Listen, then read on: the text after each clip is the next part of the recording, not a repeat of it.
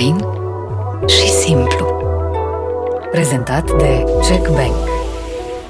Relațiile sunt vindecătoare și că în relații găsim, de fapt, vindecare pentru suferința noastră, studiile ne și spun de altfel că dacă investim în relațiile noastre, trăim cu până la 8 ani mai mult decât dacă nu am face asta. Eu nu sunt tu și tu nu ești eu și nu trebuie să gândim la fel, să simțim la fel și să fim la fel pentru a fi într-o relație sănătoasă pe termen lung. Tăcerile pot fi mai periculoase decât certurile? Cred că da. Tăcerile cred că întârzie vindecarea. Totul este conectat și suntem un sistem exact ca în natură. Rar se întâmplă să vedem în natură animale singuratice care toată viața supraviețuiesc în singurătate. Că am învățat de-a lungul timpului că supraviețuim sau că ne e mai bine în relații. Deci, practic, când eu sufăr, creierul meu eliberează oxitocină și oxitocina îi spune minții mele, du-te caută pe cineva cu care să-ți împarți suferința. Dacă sunteți mai mulți, e mai ușor de dus. Dacă sunteți împreună, vă poate fi mai bine pe termen lung. În contexte de suferință ale celorlalți, mergem și le spunem, gândește-te că o să fie bine. Doamne, deci în contextul în care eu sufăr, să mă gândesc că la un moment dat îmi va fi bine. Eu voi veni și îți voi spune, cred că treci printr-o perioadă grea și eu să aici alături de tine. Nu-ți spun că o să fie bine, nu știu. Nu știu. Eu nu cred nici în masculinitate toxică, cât nici în feminism dus la, dus la extrem. Mi se pare periculoasă orice extremă. Eu nu cred că natura funcționează prin extreme. Băieții au mult mai mare nevoie de suport emoțional decât fetele. Pentru că fetele fac asta intuitiv. Asta e cel mai greu pentru un părinte. Să stea alături de copilul lui și să îl lase să sufere. Să-l lase să, să doară să-l doară pentru a putea să crească.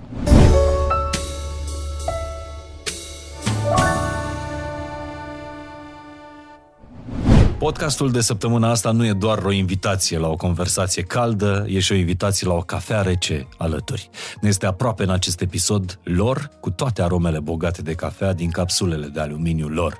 Pentru cei care preferă o cafea intensă, experți în gust de la lor vă recomandă un espresso rece sau un espresso tonic, iar pentru cei care preferă o aromă mai blândă, temperată, lor propune rețete de la cappuccino rece până la frappuccino sau cafea cu înghețată de vanilie.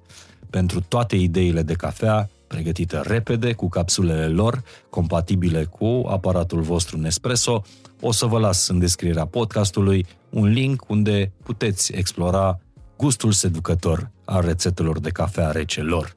Iar ca să vă bucurați de capodopera gustului, sfatul meu personal și sincer e că în loc să puneți zahăr, să încercați să puneți acest podcast în cafea. Cum spuneam, la o conversație caldă, precum cea care urmează, merge o cafea rece lor. Descoperă lumea fascinantă a aromelor bogate, culori espresso sau cappuccino rece. Explorează gustul seducător al rețetelor de cafea rece cu capsule lor, create pentru a se potrivi aparatului tău Nespresso. Lor, o capodopera a gustului. Salut, sunt Mihai Morar. Bine ai venit la Fain și Simplu. Și ce bucurie este acest episod reîntâlnire cu unul dintre invitații voștri preferați, Raluca Anton.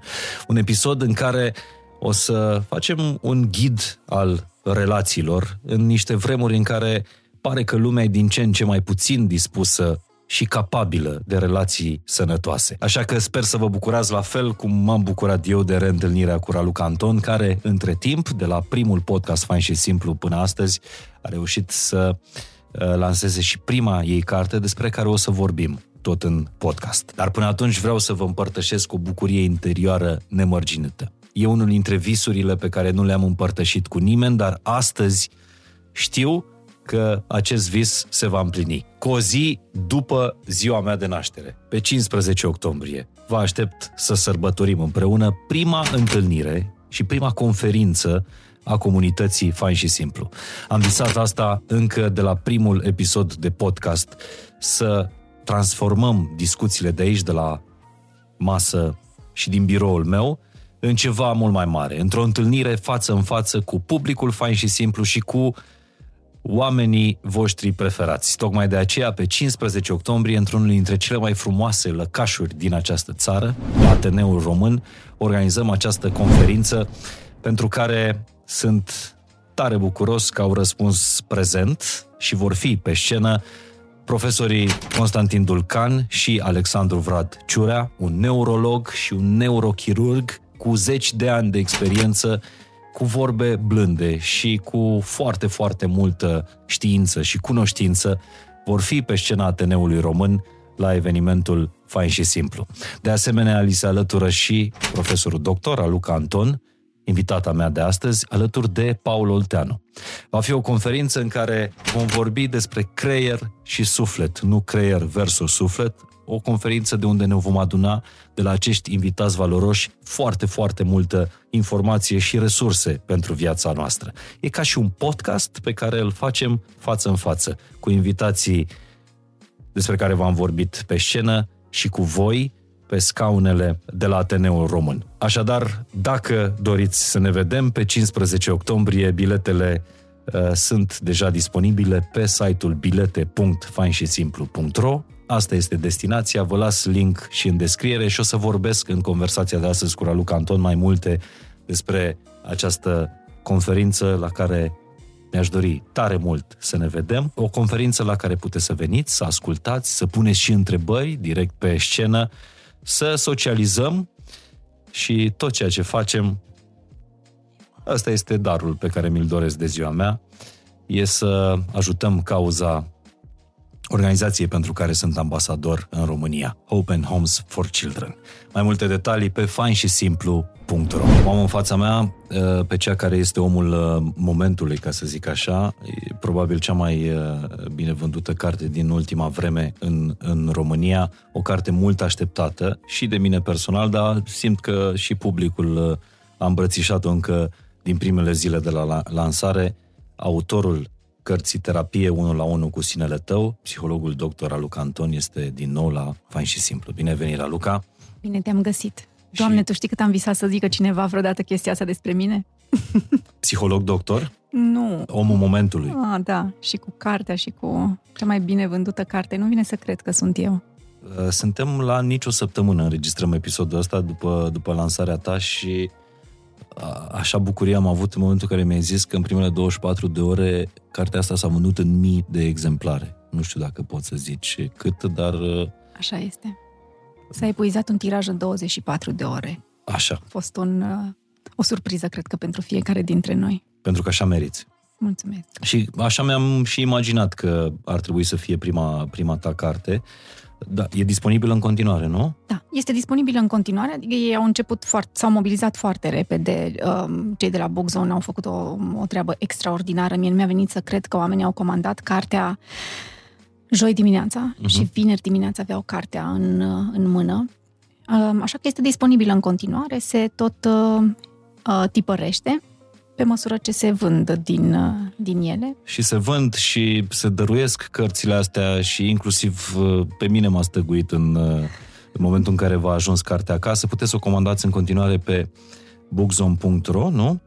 Da. Știi că eu, eu am citit cartea și abia acum, înainte de înregistrare, am citit mulțumirile. Nu știu de ce am, am sărit peste ele și îți mulțumesc că mi-ai mulțumit aici. Uh, printre toți cei cărora le-ai uh, mulțumit, de la familie, la oamenii care uh, te-au ajutat, cu care ai colaborat, ai scris și lui Mihai Morar pentru propulsia mediatică ce a avut drept consecință publicarea acestei cărți. Eu ți-am spus că eu cred că ești nașul acestui produs. Nu, nu, nu vrei să crezi când zic asta, dar eu cred că dacă n-ar fi fost podcastul pe care l-am înregistrat împreună, cred că eu nici, nici n-aș fi avut, de fapt, curaj să scriu această carte. Um, văzând reacția oamenilor la podcastul acela, a fost momentul în care am zis, ok, poate că ar fi timpul să pun gândurile pe care le am pe foaie. Așa că...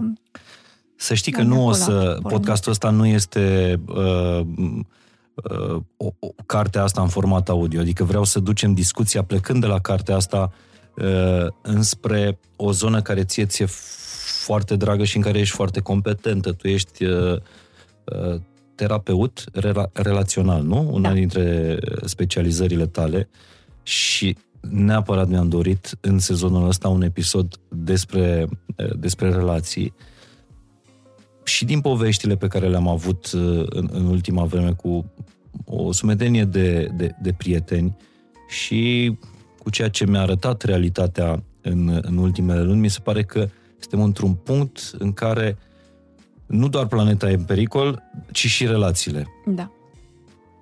Cred că asta se întâmplă de multe ori atunci când trecem prin situații dificile, prin situații de criză. Nu vedem faptul că relațiile sunt vindecătoare și că în relații găsim, de fapt, vindecare pentru suferința noastră, ci de cele mai multe ori relațiile și spațiul relațional încasează suferințele pe care noi le avem. Mm. Și în momentul în care vom, vom putea să, să schimbăm această, acest mecanism și să vedem, de fapt, că acolo găsim soluții pentru suferințele noastre, acolo găsim apropiere, acolo găsim conexiune, cred că vom trăi mult mai sănătos uh, pe termen lung. Studiile ne și spun de altfel că dacă investim în relațiile noastre, trăim cu până la 8 ani mai mult decât dacă nu am face asta și sunt studii care au măsurat acest fenomen pe multe cupluri și pe mulți oameni. Deci cred că e ceva ce în momentul acesta, mai ales dacă ne uităm la nivel mondial, ar trebui să ne tragă un semnal de alarmă de fapt. Că și o să vorbim și despre masculinitatea toxică și despre feminitatea toxică, ce, ce înseamnă ea și, și despre, citeam în documentarea pentru episodul ăsta, uh, individualismul toxic. Uh-huh. Uh, până una alta vreau să-ți mai mulțumesc pentru un lucru, pentru carte și pentru faptul că, uite, chiar alături de, de tine anunțăm pentru prima oară în podcast prima întâlnire, prima conferință offline a podcastului Fain și Simplu, prima întâlnire a comunității uh, Fain și Simplu, care se va desfășura pe 15 octombrie la Ateneu Român, așa am zis și evenimentului, Fain și Simplu la, la Ateneu unde mă bucur tare mult să, uh, să fii acceptat, să fii printre, printre speaker, printre invitați. Mie mi se pare magic că vom fi acolo comunitatea, de fapt. Da. Apropo de relații, știi? Mm-hmm. Acolo, acela va fi spațiul pe care îl vom împărți cu toții și cred că asta se va simți foarte tare în seara respectivă. Eu am tare mari uh, emoții pentru că vreau să văd dacă această comunitate chiar există dincolo de spațiul ăsta virtual în care ne tot învârtim de aproape 2 ani de, de zile, în care tot vorbim. Și asta va fi examenul. Uh, pe 15 octombrie la Ateneu Român, să știți că între timp s-au pus biletele în vânzare, un eveniment care își deschide uh, porțile, mă rog, deschidem ușile Ateneului la ora 16, sâmbătă 15 octombrie și o să țină până pe la orele 22 să se termine cu un concert violoncelissimo, o să fie și parte de socializare în foaierul Ateneului Român și o să fie uh, două serii de uh, discuții foarte faine, una cu Raluca Anton și Paul Olteanu și a doua cu profesorul dr. Constantin Dulcan și profesorul dr. academician uh, Alexandru Vlad Ciurea.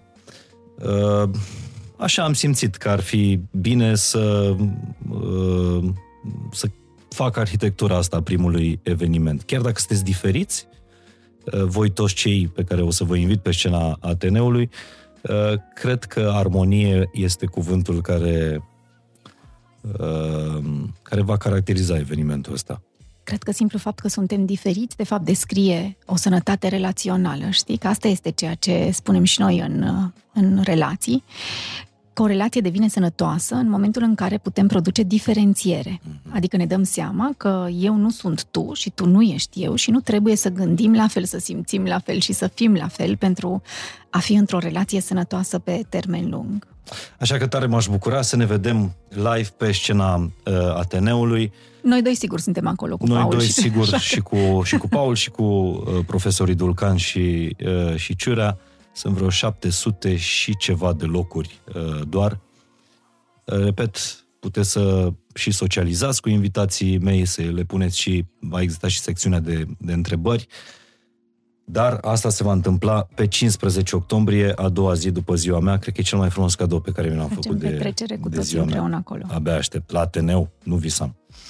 Raluca, uh, am avut atât de vorbit la începutul acestui podcast, încât simt că ar trebui să ne scufundăm în conversație și eu mi-am făcut niște notițe aici pe, pe cartea ta. Tu vorbeai despre cum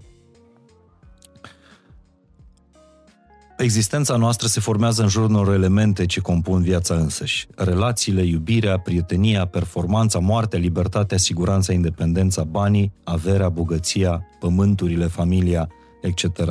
Și noi, în prima întâlnire, am vorbit despre povestea noastră care vine dinainte să ne fi uh, noi născut, despre moștenirea transgenerațională, despre cât de important este să ne cunoaștem povestea și cartea asta chiar vă ajută să și are și exerciții în a vă cunoaște povestea, e cumva un fel de cutie neagră, povestea, povestea noastră. Nu știu dacă ai văzut Ce serialul de fain pe este Netflix. L-ai văzut? Eu nu l-am văzut. Deci este un serial pe Netflix, cred că turcesc, se numește Un alt sine, Another Self. Am început să mă uit la el, da, da, da. Și în, în, la începutul acestui serial, exact așa uh, se descrie povestea noastră, ca o cutie neagră, indiferent cât e de lovită, de rostogolită, în cutia aia neagră, din cutia aia neagră, n-ai cum să ștergi informațiile. Așa este. Ăștia suntem noi. Cutia neagră. Chiar uitați-vă la serialul ăsta, nici eu n-am apucat să-l termin, dar e foarte fain și e o continuare bună a primului nostru uh, podcast. E, din cutia asta neagră, a noastră, noi trebuie să fim capabili să construim relații toată, uh, toată viața. Cum am de am ajuns în punctul ăsta de analfabetism relațional? De parcă nu știm de unde să... Suntem incapabili de relații. Uh, Cred că foarte mult relațiile au fost privite de-a lungul timpului ca fiind ceva tranzacțional. Um, suntem împreună pentru că avem niște lucruri de împărțit unul cu celălalt sau de pus la un loc unul cu celălalt. Și să știi că așa, istoric, de foarte puțin timp se vorbește despre iubire, dragoste, îndrăgostire. Uh-huh. Um, și apoi, um, odată cu toate experiențele pe care noi le-am avut de-a lungul timpului, am învățat în relații că mai degrabă trebuie să ne protejăm și să avem grijă sau nu știm niciodată cum se întâmplă lucrurile în relații. Dar ce știm este că fiecare dintre noi trebuie să ajungem într-o relație, să ne căsătorim și să avem copii. Sunt niște mesaje puternice cu care noi, noi ajungem adulți. Ce se întâmplă însă în toată povestea asta este că ne îndrăgostim, avem aceste credințe că noi trebuie să ajungem într-o relație și să da, avem copii și să dăm mai departe istoriei ceva, însă între aceste două elemente nu vine nimeni să ne spună ce se întâmplă. Ok, dar cum te îndrăgostești? De ce te îndrăgostești? De cine te îndrăgostești? De ce nu ne îndrăgostim același? Eu, de ce nu mă îndrăgostesc de soțul prietenei mele? De ce nu m-am îndrăgostit de el? Dacă el e atât de minunat cum l-a văzut prietena mea, eu de ce nu m-am îndrăgostit de el? Deci, practic, aici putem să ne dăm seama că, ok, deci se întâmplă ceva în mintea noastră ce um, construiește o hartă sau un algoritm a felului în care intrăm în relații. Apoi, pasul următor este să ne întrebăm, ok, dar de ce ajungem să ne certăm? Adică dacă ne-am, ne-am iubit atât de tare, de ce ajungem în situații de conflict? Ce se întâmplă în momentul respectiv? Și apoi ajungem să discutăm despre faptul că nu știm să menținem relațiile pe termen lung. Cu toate că creierul nostru, e, sistemul acesta nervos e, e atât de, e fascinant. Dacă stăm să ne uităm la fiecare uh, piesă pe care natura a, a, a pus-o cap la cap, în momentul în care suntem în situații de stres, creierul eliberează oxitocină. Oxitocina e un hormon social. Un hormon de stres social, dar e un hormon social. Asta ce înseamnă? Că atunci când eu trec prin situații dificile, în momentul în care am o situație de stres, creierul meu eliberează oxitocină. De ce? Pentru că am învățat de-a lungul timpului că supraviețuim sau că ne e mai bine în relații. Deci, practic, când eu sufăr, creierul meu eliberează oxitocină și oxitocina îi spune minții mele, du-te caută pe cineva cu care să-ți împarți suferința. Dacă sunteți mai mulți, e mai ușor de dus. Dacă sunteți împreună, vă poate fi mai bine pe termen lung. Deci creierul face chestia asta în mod natural. Doar că ne lipsește acea bucată de puzzle între impulsul de a merge și a căuta pe cineva alături de care sau împreună cu care să-mi împart suferința și cum, aia, aia e bucata care lipsește, cum să-mi împart suferința respectivă astfel încât să ajung într-un punct mai sănătos decât eram înainte. Și cumva crezi că suntem într-un punct în care suntem din ce în ce mai puțin dispuși să împărțim suferința altora? Suntem, pentru că ne este teamă să facem chestia asta și ne, ne e teamă să ne vulnerabilizăm în relații. Eu când vin să-ți spun despre suferința mea, mă vulnerabilizez. Și noi știm chestia asta că oamenii vin și spun, ai grijă ce spui celorlalți, că lucrurile acestea pot fi folosite împotriva ta. Și atunci, dacă eu și cresc cu un astfel de mesaj, cel mai probabil suferința va fi păstrată pentru mine. Doar că asta, ce face? Îl îndepărtează pe celălalt de mine. De ce se întâmplă chestia asta? Pentru că mai avem încă ceva în creier. Avem multe lucruri. Acum eu nu sunt eu specialistul în domeniul acesta, dar sunt câteva elemente pe care le-am studiat de-a lungul timpului. Avem acei neuroni oglindă. Care ce fac? În momentul în care eu vin cu suferință înspre tine, chiar dacă eu nu-ți spun despre suferința mea, creierul tău, pentru că are neuroni oglindă, procesează, analizează mimica facială, postura corpului, tonul vocii, toate aceste elemente care nu au nevoie de cuvinte și creierul tău își dă seama că eu sufăr. Dar dacă eu nu vin să îți adaug cuvinte și poveste în legătură cu ceea ce tu vezi, cel mai probabil vei simți, nu mă vei simți autentică, că tot folosim asta mm-hmm. în mhm. ultima vreme, sau nu vei înțelege ce mi se întâmplă. Sau vei simți că e ceva în neregulă, dar nu vei putea spune ce este în neregulă. Și asta este ca un clivaj, o ruptură mică în relația noastră. E, se întâmplă ceva ce nu, simți că nu e la locul potrivit. Dacă eu fac chestia asta repetitiv și nu vin să-ți împărtășesc ceea ce mi se întâmplă, e o ruptură, coruptură, coruptură, coruptură, care la un moment dat e o prăpastie și apoi puntea pe care trebuie să o construim de pe un mal pe altul necesită foarte multe resurse. De asta e important să înțelegem cum funcționăm din perspectiva relațiilor și este despre sistemul nervos, este despre cum funcționează atât de firesc. Natura umană, natura umană. Deci, așa cum am spus, cum ai spus, trecutul nostru contează foarte mult în cum construim relațiile, dar pe de altă parte cred că sunt și o grămadă de factori ai prezentului care influențează relațiile de acum. Și aș vrea să vorbim puțin despre, despre asta. Ce crezi că ne face în momentul ăsta din ce în ce mai puțin capabil de, uh, de relații? Din factorii ăștia externi ai prezentului. Cred că sunt multe variabile. Pe de o parte, un lucru la care mă gândesc este că noi, noi trăim într-un context de foarte puternică impredictibilitate. A fost pandemia, războiul, acum criza financiară, nu știm ce urmează să se întâmple, iar în momentul în care noi trecem prin momente dificile din punct de vedere social, ni se activează anxietate, ne este teamă. Și atunci fiecare dintre noi avem niște mecanisme de adaptare în situații de stres. Fiecare am învățat să facem câte ceva. Uh-huh. De cele mai multe ori ajung, de exemplu, în relații de cuplu sau în relații apropiate, oameni care au, culmea, mecanisme diferite de a face față aceluiași stresor. De ce facem chestia asta? Pentru că într-o comunitate avem nevoie de tot felul de tehnici de supraviețuire. Am nevoie și de adaptările tale, și de adaptările celuilalt, și de adaptările mele, ca noi, ca grup, să supraviețuim. Și atunci creierul a creat inclusiv acest fenomen de apropiere. Știi chestia aia că te îndrăgostești de cineva care nu ți este similar care e diferit de tine. Extremele se atrag. Exact, uh-huh. extremele se Toate lucrurile astea sunt validate de uh, știință și de meseria noastră până la urmă. Dar ce se întâmplă este că noi ajungem într-un grup oameni cu mecanisme diferite de a face față aceleiași situații, lucru sănătos în sine, dar nu știm cum să gestionăm acele, ă, acele mecanisme diferite. Și pe mine mă enervează reacția pe care tu ai într-o anumită situație. Îți dau un exemplu să fie mai ușor. Ne?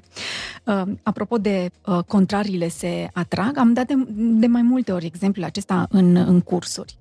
Unul dintre mesajele pe care eu le-am auzit, am și povestit despre asta în carte, pe care le-am auzit de-a lungul timpului, este că trebuie să fac. Eu nu stau. Când avem o problemă, ne organizăm și suntem oamenii practici care rezolvă lucrurile. Nici să vezi, m-am îndrăgostit de un om care are mecanismul opus. În momentul în care noi intrăm într-o situație dificilă, în context familial sau în context, da, trebuie să luăm o decizie, răspunsul soțului meu de foarte multe ori este, nu, nu, stai numai o secundă să vedem ritmul pe care el îl are pentru mecanismele mele de coping e mult prea lent. Eu nu pot să stau. Mie îmi trebuie soluția acum. Eu am nevoie acum să știu ce se întâmplă. Și el vine și îmi zice, te prea grăbești, ești repezită, stai puțin că s-ar putea să iei decizii greșite într-un context în care dacă stăm puțin, rezolvăm lucrurile. Sigur, și el pe povestea lui. El a avut nevoie foarte mult să stea să se uite în jur, să vadă ce se întâmplă, cum se întâmplă, să își clarifice povestea de viață. E foarte frumos când ne-am îndrăgostit, pentru că eu veneam cu organizarea, cu protocolul, el venea cu relaxarea, și, uh-huh. dar în momentul în care am ajuns în situații dificile, aceste mecanisme diferite de adaptare, care vin din povestea noastră de viață, ne-au dat foarte mari bătăi de cap, pentru că aveam de rezolvat o problemă și fiecare rezolva aceeași problemă în modul propriu. acum, după ani și după analiză, are foarte mare sens de ce fiecare reacționam cum reacționam. Dar ce ne mai lipsește multora dintre noi, pe lângă înțelegere, că nu avem înțelegerea a ceea ce se întâmplă, este că nu știm ce să facem după ce înțelegem. Ok, am înțeles că tu funcționezi altfel față de mine. Și acum ce facem? După ce am înțeles chestia asta. Și aici se introduce un alt fenomen foarte interesant al spațiului relațional. Eu când și când țin cursuri desenez un cerc uh-huh. și îi rog pe oameni să-și imagineze relația de cuplu sau o relație de prietenie și să pună un X acolo unde cred că sunt ei în spațiul relațional. Uh-huh. Și apoi să pună un X unde îi vede pe ceilalți, unde îl vede pe celălalt. Îl văd mai în centru, îl văd peste tot, în toată încăperea, îl văd stând pitit într-un colț. Fiecare dintre noi avem o astfel de reprezentare mentală. Dacă noi am sta acum cu toții și am desena un pătrățel care ar însemna o încăpere privită de sus și ne-am gândit la relațiile noastre, fiecare ne-am așezat pe noi și pe oamenii din familia noastră undeva în încăperea respectivă din perspectiva spațiului sau mișcării în spațiului respectiv. De exemplu, soțul meu, apropo de exemplul pe care l-am dat mai devreme, în această încăpere, el stă undeva într-un colț și așteaptă. Din perspectiva mecanismelor mele de apărare, eu ce fac în acest spațiu? Sunt peste tot. Eu ocup spațiu, eu colorez Deci nu, așa. nu că ești în centru, ești peste tot. Pot să fiu și în centru, mi-mi place aia cu a fi în centru, dar, dar sunt fie în centru, dar eu rezolv, eu vă spun, sau mă plimb peste tot să găsesc soluții și vorbesc și cu tine și vorbesc cu celălalt și vorbesc și cu soțul meu și încerc să caut soluții la problema asta. Acum, care este rezolvarea în toată povestea asta? Mișcarea noastră în spațiul relației este o adaptare. E cum am învățat noi să facem față situațiilor prin care am trecut de-a lungul timpului. De cele mai multe ori, eu am nevoie să mă retrag, să nu mai ocup atâta spațiu, astfel încât să-i las și lui loc să vină în spațiul relațional, pentru că eu ocupând atât de mult spațiu, el nu mai are unde să vină, pe bună dreptate stă acolo. Exact așa cum și el are nevoie, eu am nevoie ca el, în anumite momente să vină să zică, ok, preiau eu situația asta, e în regulă. Nu e nevoie să faci nimic, ca eu să mă pot retrage apoi. Asta înseamnă, de fapt, că începem să vindecăm relațiile noastre. Îmi înțeleg povestea, înțeleg cum mă mișc în relațiile mele și apoi încep să fac ceva ce mă doare. Pentru că dacă eu nu mă mai mișc în relația respectivă, mă tem că eu așa am învățat să am control. Fiind peste tot. Uh-huh. Și aici este creșterea noastră. Aici începem să vindecăm în relații. Noi spunem așa că relațiile pe care noi le avem la vârsta adultă vin să ne ofere oportunitatea de a vindeca suferințele din copilăria noastră. Deci ăsta e un foarte bun uh, prim exercițiu din, uh, din, din această conversație, să vă desenați acest uh, spațiu Relațional. relațional și să-i așezați pe cei din, mm. din familie. Și care sunt modelele uh, greșite într-o relație funcțională? Eu nu cred că aș vrea să vorbim despre modele greșite. Cred că fiecare dintre noi ne găsim într-o combinație mm. în povestea asta și ne identificăm. Deci ideea e să mergi tu către spațiul celuilalt, da. dar și să și aștepți să, las vină. Loc, da, și să las loc celuilalt să vină. Știi că m-am gândit foarte mult, conversându-mă cu, cu prieteni care au probleme în, în, în relații. Uh, m-am gândit foarte mult, uh, se tot vorbește, să nu ai așteptări într-o relație, dar cred Bine că ar fi să nu. e din ce în ce mai greșit uh, Așa te- este. teoria asta, pentru că n-ai cum să nu ai N-ai cum. așteptări. N-ai cum, în momentul în care uh, ne îndrăgostim de cineva, de fapt, noi de ce ne îndrăgostim? Noi ne îndrăgostim de o hartă, pe de o parte, dar avem o hartă a relațiilor. Cum sunt oamenii din jurul meu? Și, uh, pe de o parte, ne îndrăgostim de cunoscut, știu, cunosc ceva din individul respectiv, pentru că asta îmi produce siguranță, mă îndrăgostesc de ceva ce cunosc, pentru că mă face să mă simt în siguranță, dar în același timp mă îndrăgostesc de necunoscut, pentru că ăla e misterul și asta mă atrage la celălalt, adică mă îndrăgostesc de ceva ce eu nu am, ceva ce mie îmi lipsește. Automat, în momentul în care eu intru într-o relație, eu intru cu aceste așteptări inconștiente, ca omul din fața mea să mă surprindă de fiecare dată când am nevoie, dar în același timp să mă păstreze în siguranță, așa cum am simțit, poate în anumite momente, siguranța, sau așa cum aș avea nevoie să o fi simțit. Deci nu toate nevoile tale într-o relație trebuie spuse, unele trebuie și așteptate, fără să le spui. partenerului. Cred, cred, că, cred că se întâmplă să intrăm în relații așteptând îndeplinirea unor nevoi, dar vindecarea vine vorbind despre ele. Mhm. E extrem de important să vorbim despre lucrurile astea. Știi, chestia aia pe care de foarte multe ori auzim când lucrăm uh, cu cupluri, da? Dar trebuie să știi cum vreau să fiu iubită. Nu, de cele mai multe ori te va iubi cum are el nevoie să fie iubit. Și invers. Și e important să punem pe foaie lucrurile astea. Și asta înseamnă relații conștiente. Și dacă un cuplu merge la terapie și la terapie sau în discuțiile lor uh, la finalul zilei, fiecare dintre parteneri își spune nevoile. Și nici așa nu primește așteptările de la, de la celălalt. Ce mai e de făcut? Păi hai să luăm așa Pentru că strategic. emisiunea asta nu e despre, neapărat despre cum construim relații, ci despre cum stăm în relații. Tu, Da. tu ai expresia asta pe care o să stai cu tine. A sta cu tine înseamnă și asta într-o relație. Da. Hai să le luăm organiza. Deci prim, Te rog. primul pas ar fi să îți înțelegi um, tipologiile relaționale din care vii. Cum s-au înțeles părinții tăi? Cum se certau? Când se certau? Uh, și pornind de la această analiză, tu să stai să te gândești, ok, dacă ar fi să mă gândesc acum la mine, am cu mintea de adult, stau să, să mă gândesc, oare ce aș fi avut nevoie atunci, copil fiind, și oamenii ăștia n-au știut să-mi ofere, n-au știut, n-au putut, n-au avut povestea lor. Ce aș fi avut nevoie? Aș fi avut nevoie să nu mă simt singură. Aș fi avut nevoie să mă înțeleagă cineva. Aș fi avut nevoie să mă asculte și pe mine cineva. Aș fi avut nevoie să fiu în siguranță. Aș fi avut nevoie să-mi spună că sunt competentă. Și dacă stăm să facem această analiză, putem fiecare dintre noi să ne răspundem cât de cât aceste întrebări. Ce este această nevoie cu care noi venim? O vulnerabilitate a noastră. E ca o vânătaie pe care o port sub haine. Omul de lângă mine vine cu toată dragostea și bunele lui intenții să mă îmbrățișeze și în timp ce mă îmbrățișează mi-apasă vânătaia. El nu știe că e acolo, dar eu zic, a, o mă rănești, mă doare că faci lucrul ăsta. Și el zice, dar eu n-am vrut, n-am vrut să te, su- să te fac să suferi. Păi Cum, dar nu știi că mă doare că am vânătaia? Nu, nu știu. Nu are cum să-ți vadă nevoile. Nu are cum să-ți vadă vulnerabilitățile pentru simplul fapt că este într-o relație cu tine. Nu trebuie neapărat să-și înțeleagă întreaga ta poveste de viață.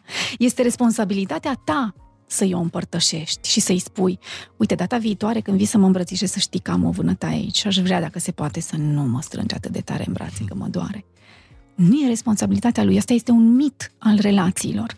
Că tu trebuie să știi, tu trebuie să înțelegi, tu trebuie să vezi toate lucrurile astea prin simplul fapt că te-ai îndrăgostit de mine. Și ăsta e primul pas. Următorul pas este să analizăm cum ne comunicăm aceste nevoi. Că nu, nu prea știm să facem asta. De cele mai multe ori ne comunicăm nevoile într-o situație de conflict, certându-ne, ridicând tonul sau ignorând, evitând situația. Eu sunt o mare evitantă. Deci Eu într-o situație de conflict, eu nu știu ce să fac. Nu știu, eu mă blochez acolo. Rămân înmărmurită și aștept să treacă. Lucru care, sigur, pe moment nu creează un conflict, așa creează iluzia faptului că, a, uite, suntem bine, noi nu ne certăm. Dar e la fel de disfuncțional, ca și cum aș urla la celălalt. Deci nu ești o pacifistă, ci pur și simplu eviți. Da, sunt speriată, eu nu, nu știu, nu știu cum să... Dar de unde vine evitarea asta? Eu nu i-am văzut pe părinții mei uh, certându-se și am apreciat foarte mult uh, lucrul ăsta și în continuare apreciez faptul că au avut um, um, această abilitate de a discuta despre lucrurile lor dificile în intimitatea cuplului lor. Însă, pe de altă parte, eu nefiind expusă acestor contexte, cred că multă vreme am fost ținută într-o bulă din punct de vedere a interacțiunilor relaționale. Nu știu, interesează pe cineva, dar asta e și povestea mea. Eu nu i-am văzut pe mei certându-se.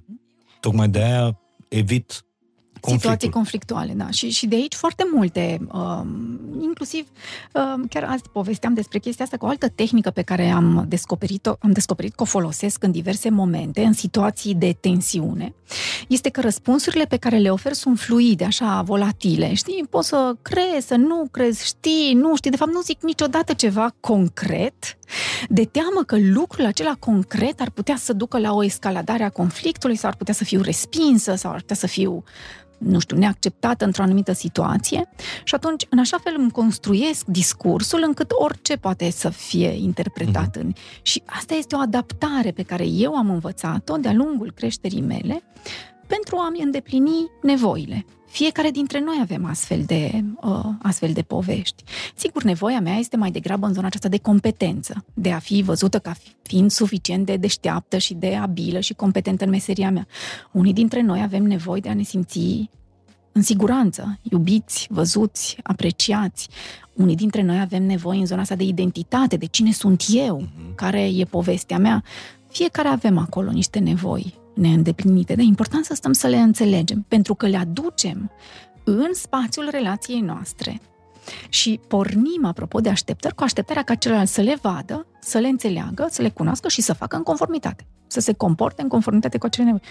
Ori și omul acela are aceleași, aceeași poveste și el vine acolo cu niște nevoi neîndeplinite, cu niște speranțe, cu niște dorințe. Dacă noi nu vorbim despre lucrurile astea în momentul în care nu suntem activați, că vorbim când, suntem, când ne certăm sau când ne respingem unul pe altul, cel mai probabil vom trăi în ceea ce noi numim în psihologie relații inconștiente.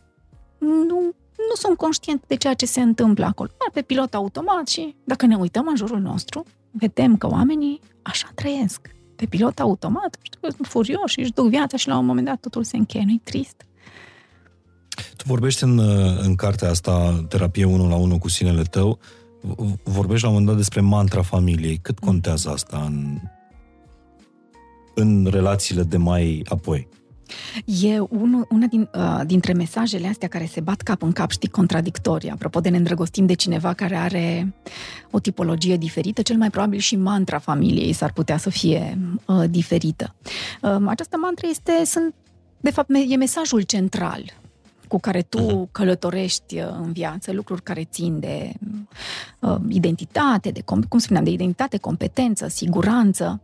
Uh, și contează mult pentru că, fără să ne dăm seama, uh, ne impactează în deciziile pe care le luăm de foarte multe ori. Eu, cu unul dintre mesajele mele centrale, noi nu renunțăm, noi nu nu facem lucrurile. Cum zicea bunicul tău, dacă ai intrat în horă, joci. Dacă intri în horă, joci de foarte multe ori am ajuns în pragul acela de oboseală și de a împinge limitele mele, dar și ale celorlalți din jur, mult prea mult, fără să fie nevoie și îi trag pe oamenii ăștia după mine, de foarte, de foarte multe ori mă gândesc la chestia asta apropo de ai mei. Eu am foarte mare suport din partea părinților mei, a soțului meu, a fiicei mei, nu vine să cred că spun asta, dar de multe ori stau să mă întreb, tot oamenii ăștia au de ales? Știi, și acum cu cartea m-am gândit când i-am văzut la lansarea cărții acolo în față. Eu de fapt, eu de fapt nu le-am dat de ales. No, ei n-au putut și să spună avea așteptări altceva. să fie acolo. Da, aveam așteptări să fie acolo, aveam așteptări să mă susțin exact așa cum Și nu doar așteptări, ci și nevoie. Da, da nevo- am, aveam nevoie să-i văd acolo. Nu i-am întrebat, dar pentru voi cum e chestia asta, situația asta? E, vreți? Evident că nu, nu, nu cred că mi-ar fi spus vreodată că nu, nu vor și uh-huh am văzut bucuria lor acolo. Dar cât de interesant, de fapt, uite, într-o situație ca asta, un mesaj atât de puternic înrădăcinat are impact asupra relațiilor E adevărat, dar pe de altă parte, mantra asta a familiei, în cazul tău, dacă ai intrat în horă, joci nu lăsăm lucrurile ne, neterminate. neterminate da. uh, ți-aș ajutat foarte mult. Sigur, că e moneda cu două ta. fațete, de fapt. Scopul nu este să nu mai folosim aceste mesaje. Scopul este să le înțelegem și să învățăm să ne mișcăm în viața noastră pornind de la asta. Pentru că eu îmi dau seama de multe ori că sunt prea mult pentru cei din jurul meu. Cam atât de mult influențează relațiile din timpul vieții de adult mantra asta a familiei. Chiar vă invit să citiți cartea și să descoperiți care e mantra voastră. Aici o, pove- o poveste despre Maria. Și Maria poate să, cred că e multiplicată. Sunt mai multe Maria. Sunt multe Marii în România. Uh, și o să citesc puțin din, din cartea ta. Maria era martoră la aceste momente, atât în casa bunicilor, cât și în casa unde locuia cu părinții ei. Frica cea mare a mamei Mariei era să nu intre și ea într-o astfel de relație, o relație abuzivă, da? Uh, cu violență. Asta a văzut Maria când era mică. Frica mamei Mariei era să nu intre și ea într-o astfel de relație și a susținut-o mereu să învețe bine, astfel încât să poată fugi cât mai departe de acolo. Și Maria a reușit. A reușit să plece și să nu intre într-o relație abuzivă. Cum a reușit? Învățând să nu intre în nicio relație a fost mereu singură. Un alt mesaj pe care era extras din povestea ei este bărbații îți fac rău. Asta da. e o altă mantră de familie. Da. Bărbații da. îți fac rău. Ai grijă, nu știi niciodată ce ți se poate întâmpla. Tot uh, o poveste a unei alte mării, vorba uh-huh. ta, uh, e tot pe, pe mesajul acesta de abuz și atenție și grijă la aceste mesaje, doar că e un alt, o altă poveste uh, în care uh, Maria aceasta, despre care ai spus tu acum, ea a investit foarte mult în viața ei profesională uh, și a văzut relațiile ca fiind uh, periculoase pe care nu le pot gestiona, nu știu ce să fac cu ele, unde am control, am control asupra propriei vieți, ce înseamnă propria viață, înseamnă viață profesională Jobul. și acolo merg. Sigur că a ajuns într-un punct în care a început să se întrebe dacă asta este tot. O altă Maria, uh, apropo de mesajele acestea atât de puternice, ea a primit aceste mesaje fără să fie martoră la violență în familie. Dar bunica ei, e un caz pe care l-am povestit acolo, a trăit într-un context de viață extrem de dur, în care uh, și-a pierdut tatăl pe front, mama rămânând cu mai mulți copii, neputând să se întrețină, s-a recăsătorit cu un domn care, sigur, abuz de alcool, uh-huh. uh, îi bătea pe frații fetei, uh, frații bunicii, da? era de bunica, cea despre care povestesc acum. Mama, din păcate, a decedat și acești copii au rămas cu domnul acesta care nu era tatăl lor.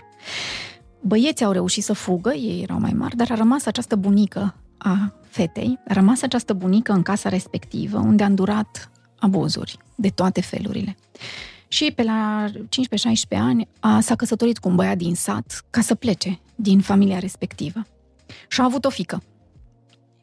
Și fica a avut-o pe clienta mea despre care povestesc. Uh-huh. Un mesaj plecat de la această bunică a fost că nu te poți încrede în bărbați nicicum, pentru că ei îți pot face rău.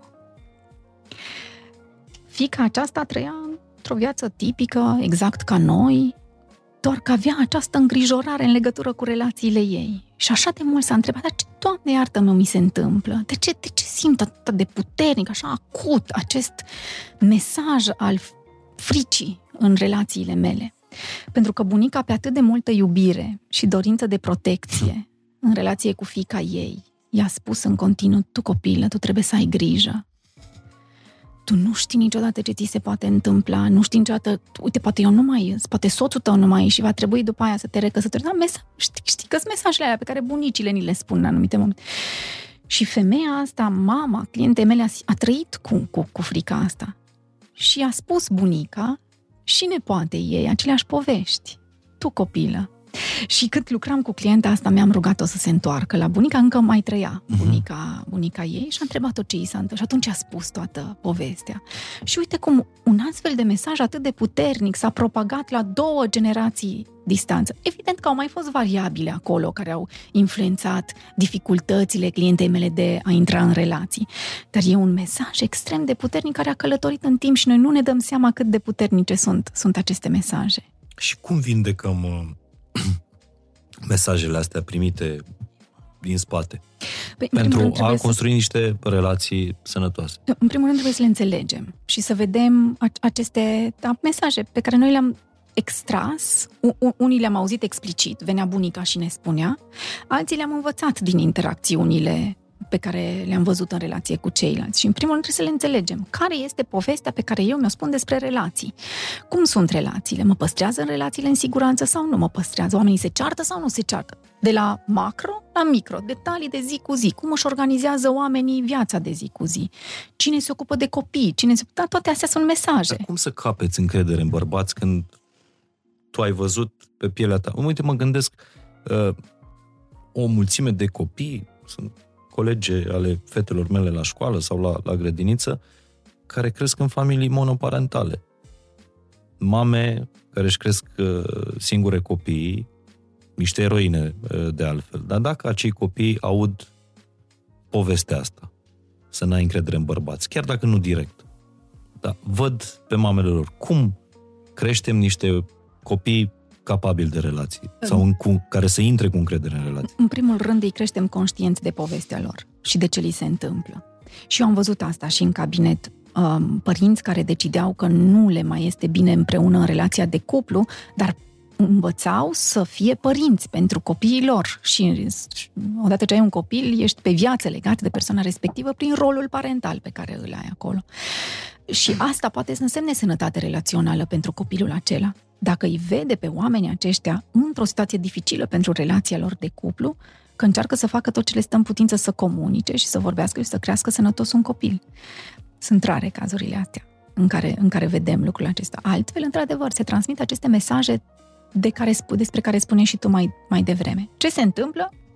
Tipic, ce se întâmplă este că uh, cel mai probabil acești copii vor ajunge undeva pe la 24-25 de ani, poate mai repede, poate puțin mai târziu, când uh, se dezvoltă sensul și semnificația la nivelul creierului și atunci încep să mă întreb care e rostul meu în lumea asta și în ce direcție merg și atunci s-ar putea să înceapă o mică criză a vârstei uh, respective, criză care de cele mai multe ori trage semnalul de alarmă că, ok, sunt niște lucruri care ți s-au întâmplat și pe care ar merita să le uh, analizezi.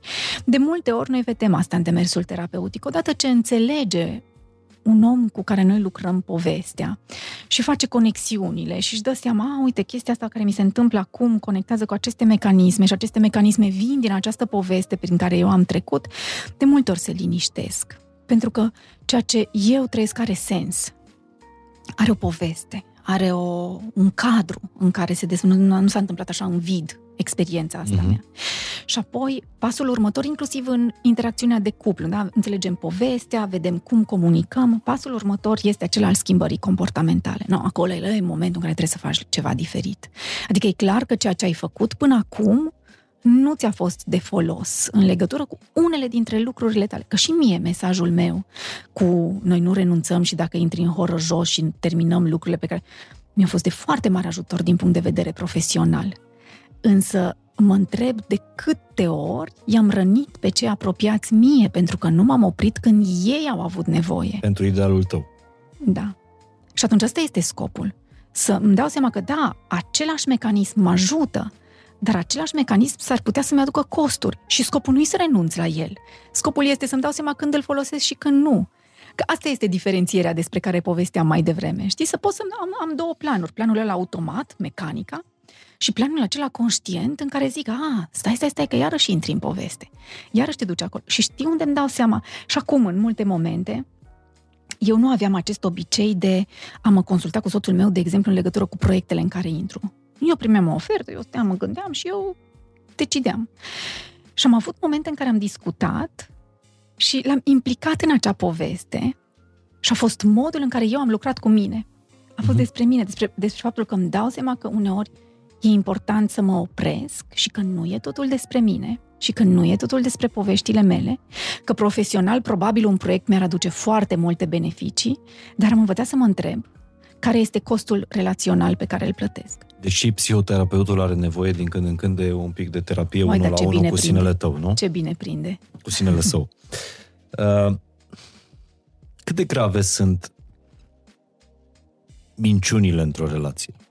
Oh, Chiar dimineața citeam o poezie foarte frumoasă apropo de minciuni care ajută, dar și adevăruri care împiedică și... Poezia pe care ai postat-o? Da. Știi că am salvat-o pentru că mi s-a părut uh, potrivită pentru, pentru o dialogul ador, ăsta. e foarte frumoasă poezia aceea. Uh, scrisă pe minutul de poezie da, pe da, Instagram. Da. Uh, e un cont pe care îl urmăresc, sunt obsedate de contul acesta. Și eu. Minutul de poezie și istoria pe răzătoare, exact. două conturi uh, A unui cuplu. Da, da, da. Nu? Andreea și Emi. Nu, Andrada și Emi. Mm-hmm. Uh, și scria așa în poezia asta lui Virgil Carionopol. Sunt oameni albe din afară, dar negri în adâncul lor, sunt ori adânci ce nasc iubiri, sunt suferinți ce aduc lumină și fericiri, nefericiri. Da. Este ceea ce am încercat să spun și în cartea asta, că în același loc există suferință și vindecare. În același loc wow. există uh, durere și bunăstare în același loc există minciună și adevăr. Doar că e important să conștientizăm când, cum, cu cine, în ce moment și mai ales de ce am nevoie să spun o minciună în anumite momente. Cu ce mă ajută?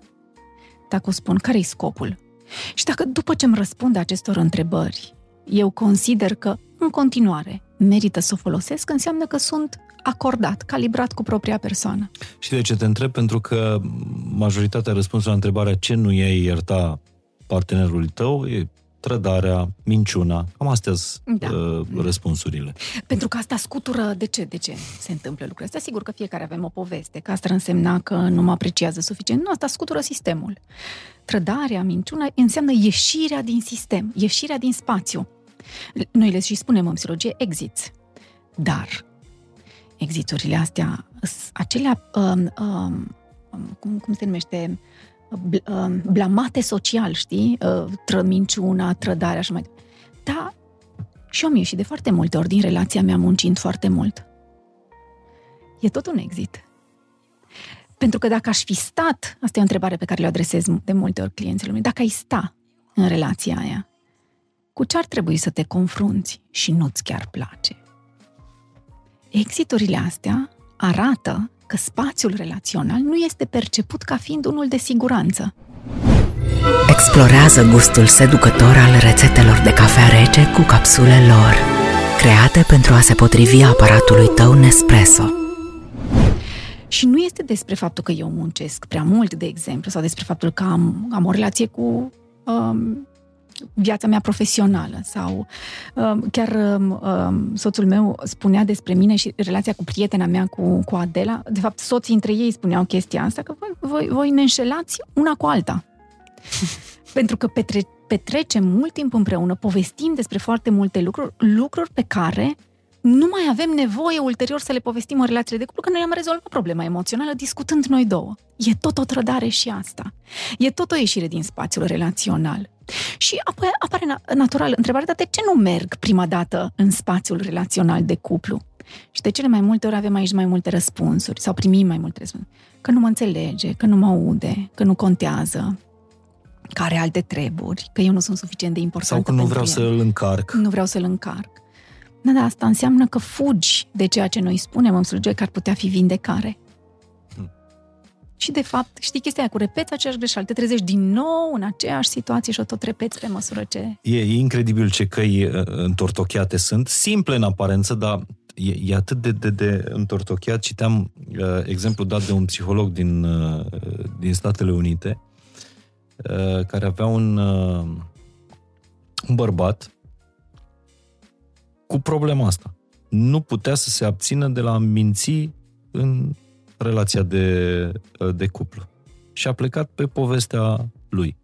Și el fusese crescut de un tată militar de carieră, tată militar de carieră care i-a pus ordine în, în, în, în toată viața, trebuie să faci aia, să faci aia, uh, ai ordinele următoare astăzi, să faci curat, la ora aia te duci la școală, la ora aia să termin temele și așa mai departe. Astfel încât singura lui șansă de a avea o relație cu tatălui și de a avea un cuvânt în fața tatălui lui era să-l mintă. Să-l păcălească. Să-l păcălească. Atunci era văzut. Exact. Și de aici pleacă minciuna. Deci, practic, ce, ce spui tu prin exemplu ăsta este că fiecare dintre noi venim în povestea noastră cu niște mecanisme de apărare, Mhm. care la un moment dat ne-au îndeplinit niște nevoi. Exact. Și asta este ceea ce facem în uh, relațiile noastre. Ne, ne îndeplinim niște nevoi folosind anumite comportamente care uneori ne ajută și în trecut multe ne-au ajutat. Uh, dar s-ar putea să nu, nu fie de folos acum. Și, și pe mine să, să ocup mult spațiu mi-a fost de ajutor de-a lungul timpului. Da, am fost văzut, am fost validată, copil fiind, n- puteam să recit, să, ce aveam eu de făcut acolo. Dar să ocup atât de mult spațiu în relația de cuplu nu e chiar sănătos. Pentru că nu-i mai las loc celuilalt. Și asta este conștientizarea odată a poveștii, cum ai descris tu acum, știi? Militarul care a venit cu ordinele, e important să-ți conștientizezi mm-hmm. povestea. Apoi să te întrebi, și eu cu ce am plecat din relațiile astea din, din viața mea? Odată cu ce nevoi neîndeplinite, ce mi-aș fi dorit ca oamenii ăștia să facă și n-au putut? Și apoi când oamenii ăștia n-au putut și n-au știut, ce am făcut eu să-mi îndeplinesc nevoia aceea? Și apoi pasul următor este să mă întreb și cum arată toate lucrurile acestea în relația de cuplu? Pentru că e foarte ușor să spui că tu ești de vină. În rela, tu nu mă iubești, tu nu mă dorești, tu nu mă vrei. Foarte ușor să zici chestia asta. Doar că nu trebuie să aibă nimeni responsabilitatea propriei noastre nevoi. A, noi suntem într-o relație și îmi doresc ca tu să mă susții și îmi doresc ca tu să mă înțelegi. E foarte diferit de mă aștept ca tu să faci asta.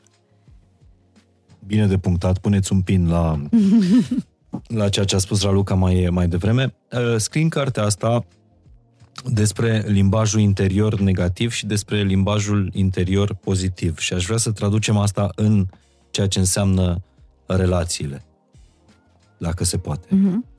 Um, în primul rând, ne este foarte ușor să vorbim în termeni negativi. Da. Pentru că um, e, e un mecanism funcțional pe care creierul l-a dezvoltat de-a lungul timpului. Când ai văzut pericolul, ai știut de ce trebuie să te aperi. Că dacă n-am fi văzut pericolele, n-am fi fost azi cu toții aici. Deci mecanica asta a, la, în a vedea răul sau dificultățile e o mecanică funcțională, ne ajută. E disfuncțională în momentul în care îi se întâmplă tot timpul și în continuu cauți ceva, deci nu mai ai nevoie să te dezvolți în toate domeniile Și astea. care ar fi replicile astea uh, într-o relație? Tu niciodată, um, tu mereu mă ignori, tu nu vrei să mă asculți. Uh, și studiile foarte interesante ne arată chestia asta, că în momentul în care într-o dinamică relațională folosim um, o negație asociată cu persoana a doua, singular, tu niciodată, în creierul celui care ascultă se activează zona care ține de pericol. Deci, practic, tu nu te simți în siguranță și atunci ce ai tendința să, să faci? Să-ți scoți armele. Nu? A, și atunci tu ce zici? A, păi nu, dar nici tu.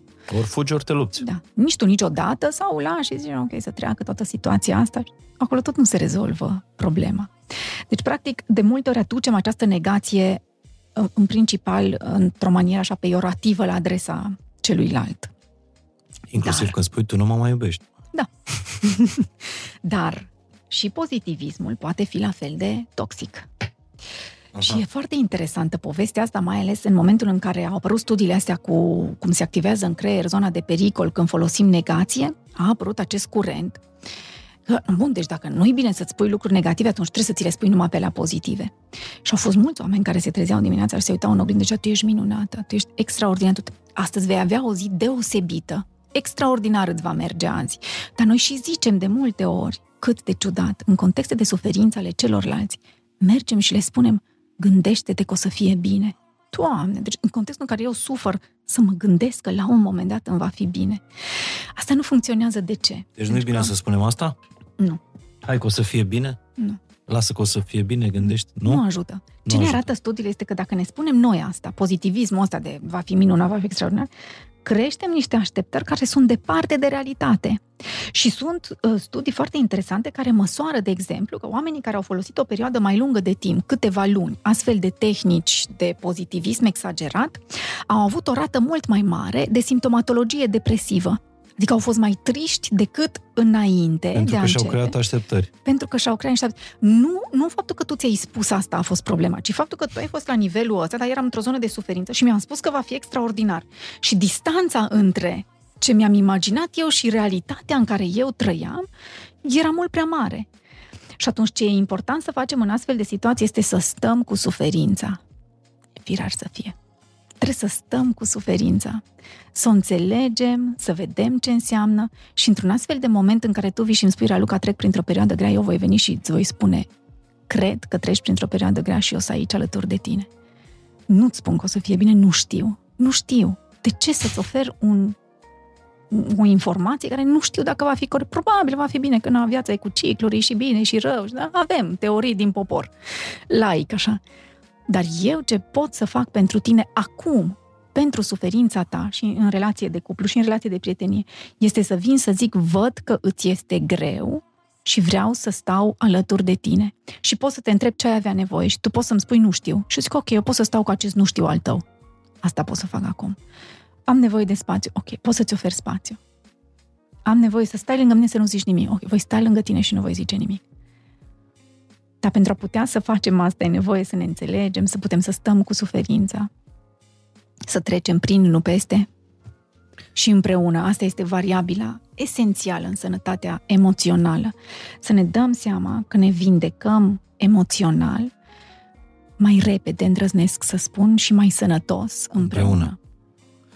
O să vorbim și despre individualismul ăsta uh, toxic, mi se pare foarte important și mi se pare foarte răspântit în, în, în clipa asta uh, și cred că asta e una dintre cauzele pentru care suntem într-o criză a, a relațiilor. Dar voiam să vorbim puțin despre cum s-a schimbat dinamica relațiilor. Dar noi suntem în, în ultima sută de ani am avut revoluție tehnologică, am avut, uh, pardon, revoluție industrială, uh, după aia revoluția media și acum revoluția uh, tehnologică. Dar e imposibil să nu se fi schimbat și dinamica relațiilor. Și vorbeam cu, chiar cu Paul Olteanu vorbeam despre lucrul ăsta, că bărbații cumva au rămas în urma femeilor în ceea ce privește schimbarea asta de, de mentalitate. Uh, bărbații au rămas cumva în, în mentalitatea aia de secol XIX, că ei trebuie să fie provider, că ei trebuie să se ocupe de familie, să aibă grijă, să o țină în siguranță și că asta îi validează ca buni, uh, uh, uh, buni parteneri, iar femeile au evoluat foarte mult de la uh, casnice, femei care suportau orice într-o relație, femeile și-au câștigat independența, au joburi uh, care le permite să stea inclusiv singure și nu într-o relație abuzivă și așa mai departe. Simți că, uh, într-un fel, uh, femeile au evoluat altfel decât bărbații, din punctul ăsta de vedere? Cred că din punct de vedere social, într-adevăr, s-au întâmplat foarte multe lucruri în ultimii 100 de ani, dacă stăm să ne... nici nu mergem mai departe, dar în ultimii 100 de ani s-au întâmplat foarte multe lucruri din perspectiva libertăților, pe care, din păcate, femeile nu le-au avut de-a lungul uh-huh. timpului. În fond, suntem oameni, indiferent de identitatea de uh, gen sau de uh, sexul uh-huh. pe mhm. care noi îl avem care avem, în principal, împărtășim cam aceleași nevoi, aceleași uh, suferințe, aceleași dorințe. Uh, ce știm este că avem abilități uh, diferite. Diferența a făcut-o faptul că noi am avut un start mult mai târziu uh, în legătură cu foarte multe lucruri. Însă, din perspectiva relațiilor, ce am observat noi în ultim, noi specialiști în domeniul psihologiei în uh-huh. ultimii ani, este că se pune foarte multă presiune pe relația de cuplu. Cred că tot într-un podcast uh, altă am mai văzut subliniată ideea asta și o subliniază foarte elegant Esther Perel, care este una dintre, una dintre specialiști în domeniul relațiilor. Um, ce s-a întâmplat a fost că odată cu această creștere a, a femeilor din punct de vedere profesional, social și așa mai departe, nu le-a degrevat nimeni de rolurile pe care le-au avut înainte nici nu ne place să fim degrevate de rolurile astea, adică să mă scuz, eu nu vreau să-mi ia nimeni rolul de mamă sau rolul de mie, îmi place să fac prăjituri și mie îmi place, îmi place chestia asta. Uh, și atunci... Sau să-ți ia cineva copilul. Exact. Deci nu, nu, nu, nu vreau asta. Și atunci ce s-a întâmplat este că s-a pus foarte multă presiune. Presiunea asta pusă pe un singur om în relație este o presiune pusă pe relație. Și ne este foarte greu să ne definim rolurile astea. Eu, într-o relație, îmi doresc să fiu și uh, validată, îmi doresc să fiu și iubită, îmi doresc să fiu și respectată, îmi doresc să mi se vadă competențele, îmi doresc foarte multe lucruri. Este mult de dus pentru o relație, pentru un spațiu uh, relațional. Și atunci de aici foarte multe discuții și debate-uri în interiorul uh, uh, relațiilor. Eu cred că în același timp atât femeile cât și bărbații își doresc să fie uh, și provider, dar și să aibă libertatea și liniștea uh, de a nu fi nevoie Da bine, să întrebarea asta. mea era dacă nu cumva bărbaților e foarte greu să accepte că și femeia poate să fie provider. Acum, din experiența pe care eu o am, de exemplu, cu oamenii cu care lucrez, nu am simțit asta în cupluri, știi? Că și, și dacă sau cum să calculez, așa e un procent destul de mare în cuplurile cu care lucrez, unde fie e o egalitate acolo, fie ele câștigă mai bine decât uh-huh. ei, de exemplu, din punct de vedere financiar. Și n-a fost asta o, o dificultate. Uh, dar cred că e o dificultate în a ne împărți rolurile astea, în, în nu mai știm exact care cine ce vrem în, în relația de cuplu. Acum, dacă bărbaților în general le este greu, aici nu știu să-ți răspund. Tu ce crezi? Eu cred în, uh, în ceea ce, ce îmi spunea uh, Paul, pentru că noi avem, vrem și aura asta de eroi, știi? Dacă noi ne ocupăm de casă, uh, anul ăsta ne mutăm de la apartament la casă, luăm o mașină, găsim o școală bună pentru, pentru copii, facem ca familia să fie uh, echilibrată și în propășire, în belșug. Uh, cred că avem nevoie și de validare, să fim văzuți, să ni se spună că suntem eroi. Și cred că asta e o mentalitate ușor patriarhală, dar astea sunt nevoile noastre. Mm-hmm. Mm-hmm. În timp ce femeile au evoluat foarte mult din punctul ăsta de vedere. Dar tot cu nevoi. Știi? Adică fiecare cred că avem, avem nevoie aici. Da, o, uite, eu, eu pot să înțeleg asta și pot să vin să validez, să spun, ok, îmi dau seama că a fost un efort ăsta pe care tu l-ai făcut și a fost, a fost mult pentru tine. Te ocupi și de chestia uh-huh. asta cu casa și cu mașina și nu, nu e ușor să faci toate, toate lucrurile astea. Și spunându-ți asta, pot să vin să, să vin în întâmpinarea nevoii tale. M-a costat mult? Nu m-a costat atât de mult să vin să-ți întâmpin această uh-huh. nevoie. Exact așa cum uneori și eu s-ar putea să am nevoie să îmi spui, o, ce fain te-ai organizat azi și ce bine le-ai rezolvat pe toate și le-ai gestionat. În fond, bărbat sau femeie, fiecare venim în relațiile noastre cu niște nevoi neîndeplinite. Și toate lucrurile astea nu ne fac nici mai puțin bărbați, nici mai puțin femei. Nu. Ne, ne fac de oameni. Am subliniat cu roșu de data asta într-o carte pe care uh, am primit-o săptămâna trecută din partea celor care organizează, uh, nu știu dacă știi, de Unfinished Festival. Da, am auzit de ei, dar nu am fost niciodată. Uh, aș vrea să mă duc. Uh, mi se pare că e weekendul Se viitor caut. în București. Uh, cred că vine Esther Perel. Oh, wow. Și, sau a fost, uh, n-aș vrea să greșesc, în edițiile trecute, dar vine nenea asta pe care îl cheamă Daniel Jones, care e ziarist la New York Times și care a scris cartea asta, Modern Love. Uh-huh. Modern Love este o rubrică pe care o ține de foarte mulți ani în New York Times, în care oamenii își spun poveștile de dragoste. Ah, știu rubrica Știi? respectivă. Da, da, o citeam în ceva vreme cu oamenii care spun pe scurt, așa și spun povești, nu? Exact. Și în introducerea acestei cărți, apropo de ceea ce vorbeam fix acum câteva secunde, uh, Daniel Jones zice în felul următor, vulnerabilitatea este calitatea tuturor poveștilor de dragoste. Uh, și poate lua forme diferite. În orice caz, prin vulnerabilitate, înseamnă să ne expunem pe noi la posibilitatea de pierdere, dar uh, în același timp și la, și foarte important, la posibilitatea de conexiune. Da. Adică atunci când ești vulnerabil, joci cu toate cărțile pe, pe masă, poți să și pierzi, dar poți să câștigi. Ce frumos a făcut buclă și cu discuția noastră mm-hmm. de, mhm. mai, de mai devreme. Exact, la asta mă... La asta e un exercițiu care mie îmi place foarte mult în, uh, fie în workshopurile pentru cupluri sau în terapie de cuplu, depinde când, când simt că e cazul, apropo de vulnerabilitate. Um, e un exercițiu în care invit pe parteneri să se uite ochi în ochi timp de patru minute, fără să vorbească. Tu știi cât e de greu? E foarte greu. Sunt și studii făcute pe asta și niște filmulețe foarte faine pe YouTube uh, apropo de acest exercițiu. Și apoi, sigur, ne-am întrebat cu toții de, de ce e așa de dificil. Pentru că a te uita ochi în ochi e un comportament extrem de vulnerabil. În primul rând pentru că în zona ochilor sunt multe micromișcări uh-huh. faciale. Și a ne uita ochi în ochi uh, înseamnă a sta față în față cu suferințele prin care am trecut împreună. E dificil să faci asta. Facem asta foarte ușor la începutul relației, știi? Ne uităm unul la altul pierduți, fără să ne dăm seama cum trec orele tăcerile alea sunt da. minunate da. de la începutul relației. Da, ce începem să ne rănim unul pe altul, fără să ne dăm seama că facem asta și fără să vrem să facem acest lucru.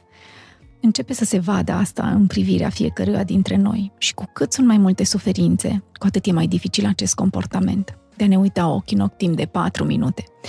Dar pare să că dacă reușim să facem asta, în creierul nostru se eliberează endorfine și dopamină și oxitocină și toate astea țin de starea de bine.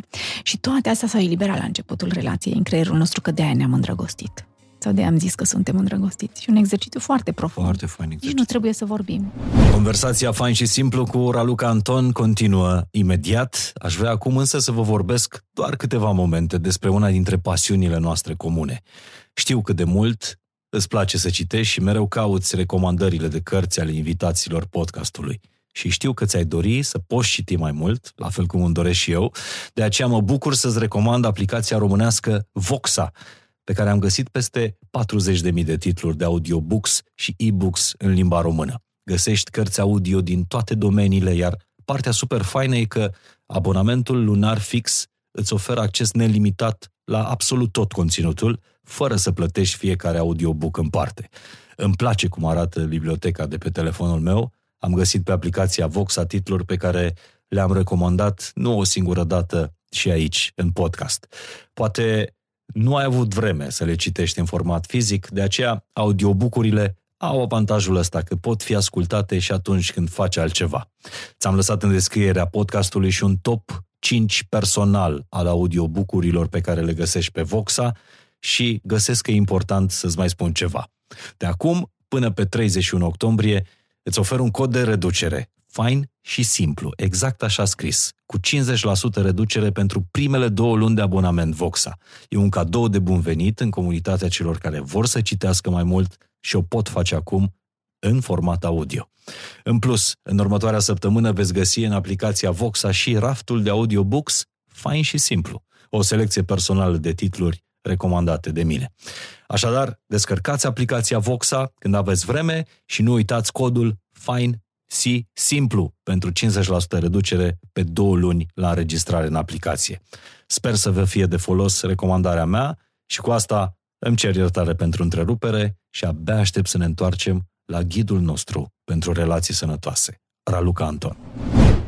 Uh, pe 20, 9 septembrie, între 29 septembrie și 2 octombrie am văzut acum, e festivalul Unfinished în București, în care vine Daniel Jones, editor al uh, rubricii Modern Love din e și cartea asta cu același nume din New York Times. Bun.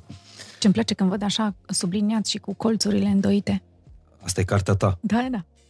Eu cred că există exemple și mai rele decât, mai rele, mai bune decât, decât al meu. Sunt convins că din cartea ta foarte multă lume a subliniat. Apropo, puteți să-i trimiteți poze cu sublinierile voastre Raluca Anton pe canalele ei de, de socializare, pe Instagram. Acolo este cel mai des, nu? Da.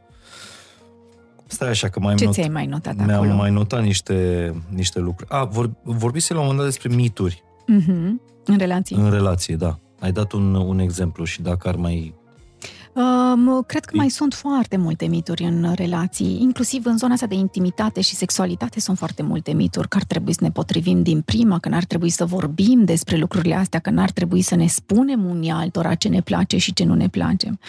Ce nu ne place. Multe mituri în legătură cu rolurile pe care le avem, ce ar trebui să facă un bărbat, ce ar trebui să facă o, o femeie, um, lucruri care ne dau mari bătăi de cap pe măsură ce înaintăm în uh, relații, când ne dăm seama că nu se întâmplă chiar așa cum ne-am uh, imaginat.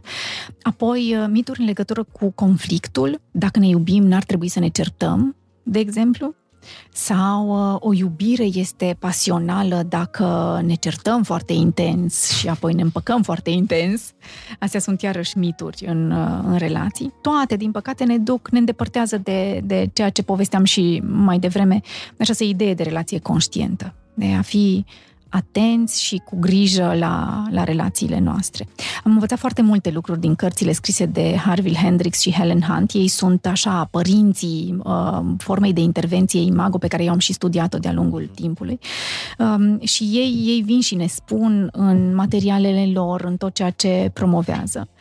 Faptul că uh, în momentul în care vom, vom reuși să ne dăm seama că una dintre cele mai bune și sănătoase investiții pe care o putem face este în relația noastră de cuplu sau în relațiile noastre cu oamenii din jurul nostru, acela va fi un moment în care vom începe să investim în noi înșine și să vorbim despre vindecarea noastră a individului, care nu este independentă de vindecarea și de ancorarea noastră în comunitatea din care facem parte. Totul este conectat și suntem un sistem exact ca în natură. Rar se întâmplă să vedem în natură animale singuratice care toată viața supraviețuiesc în singurătate. Și știi, simțim de foarte multe ori, inclusiv chestia asta așa de nu, nu știu dacă folosesc cuvintele potrivite, așa melancolie, poate compasiune.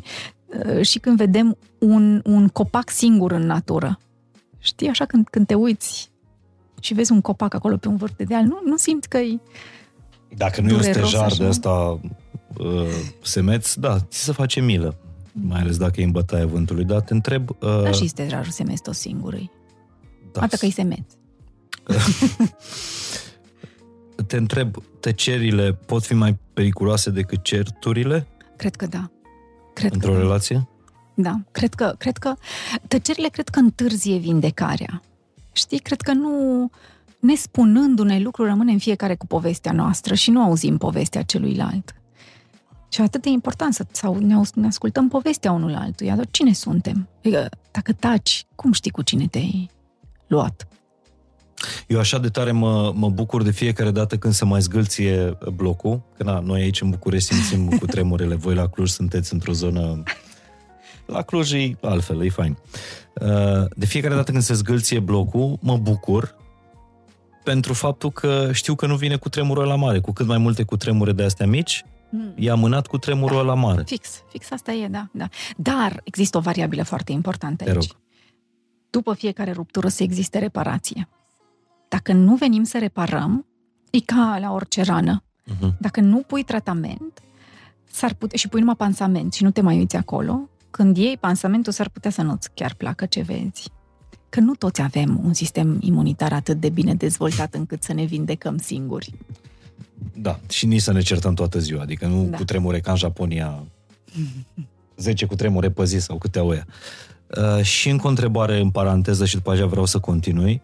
Uh, conversația în relație, compasiune sau empatie? Bă, sunt lucruri uh, diferite astea. Și Dar care mai de preț? Nu, nu, nu, le, nu sunt mutual exclusive, okay. știi? Uh, e, empatia înseamnă că pot să-mi dau seama că ți este greu. Uh-huh. Compasiunea înseamnă că pot să vin să sufăr alături de tine și să-mi dau seama că, că îi, îi împărtășesc cu tine asta și o simt, e, o trăiesc. Empatia pot, pot să o păstrez și la un nivel, știu că mulți colegii mei nu o să fie de acord cu asta, dar pot să, pot să o, o păstrez și la un nivel mai cognitiv puțin, știi? Adică îmi dau, are sens, are sens pentru mine că în momentul ăsta, și acum eu fac o inferență, mă gândesc că în momentul ăsta poate ești trist, sau poate ești supărat, sau poate ești, ți-e frică. În compasiune vin și zic, eu, eu sunt aici, eu sunt aici și, și chiar simt că, că e greu, uh-huh. chiar simt că e greu. Și încă o dată vă mai reamintesc că ne-a spus Raluca Anton mai devreme că atunci când cineva supără și te, te suferă și te duci și îi spui las că o să fie bine, asta nu e empatie. nu e empatia asta, nu deloc. E, nu? Deloc nu e empatie. Să citez rezultatele unui studiu, Raluca. Mm. Intrăm în partea dură a, a podcastului. Acum, acum intrăm în partea dură. Abia acum, da. Uh, bărbații tineri și de vârstă mijlocie sunt mai singuri ca niciodată. Și asta pentru că femeile preferă bărbații disponibili emoțional, care știu să comunice, să fie și vulnerabil, să... Da. Apropo de, de treaba asta, de... Eu ți-am zis că eu cred că noi bărbații avem uh, o problemă mai mare decât femeile în ziua de astăzi. De a crea relații și de a sta în relație. Na, na, n-aș sta să măsor dacă e mai mare mm-hmm. sau mai... Um, dar, într-adevăr, cred că odată cu uh, toate lucrurile pe care le-am obținut, societatea asta industrializată, tehnologizată, cum, și toată dezvoltarea asta, a venit cu uh, posibilitatea de a produce astfel de rafinamente că ai un rafinament, uh-huh. ce ai spus acolo, da? Deja nu mai este despre o tranzacție, că eu ai mei nu mă pot susține și eu am nevoie să mă iei de nevastă uh-huh. ca eu să pot să mă susțin. Aici este despre a fi înțeleși, a fi văzut, a fi blânzi, empatici, cu compasiune. Um, și cred că da, este tranziția înspre care mergem pentru că ne permitem să mergem mulți dintre noi în zona asta. Sunt ferm convinsă că mulți ăștia dintre noi suntem și într-o bulă a noastră și că încă multă Cred. lume nu e în punctul în care își dă voie, poate să-și dea voie să, să gândească în termenii aceștia, dar acum ne putem da voie să ne gândim la relațiile noastre că nu mai e despre cât câștigăm sau ce avem sau ce nu avem sau cât este despre blândețe și înțelegere și este despre componenta aceea emoțională uh, care contează atât de mult, de fapt, în, în relații. Și e, e firesc ca femeile să vină să spună asta, pentru că e dezvoltată natural această latură emoțională. Și sigur că la fel de firesc este ca unui bărbat să fie dificil să facă asta, tocmai pentru că nu are ca mecanică um, aceste abilități și pe de altă parte și mesajele pe care le-a auzit de-a lungul timpului este că trebuie să fie bărbat și când ți se spune că trebuie să fii bărbat înseamnă că tu trebuie să nu plângi, trebuie să fii puternic, nu trebuie să ai emoții, nu trebuie să simți. Doar fătălăii au emoții? Bărbații mafioți adevărați discută afaceri? Încă, încă îi șterge mama nasul, îmi cer scuze, dar încă se întâmplă chestia asta și îi se spune tu trebuie să fii bărbat. Când de fapt e atât de multă nevoie de empatie acolo, de înțelege mai mare. Și sunt foarte interesante studii apropo de chestia asta. Băieții au mult mai mare nevoie de suport emoțional decât fetele. Pentru că fetele fac asta intuitiv, din uh, fiziologic, Matern. pentru a putea să ai pui pe care să-i crești.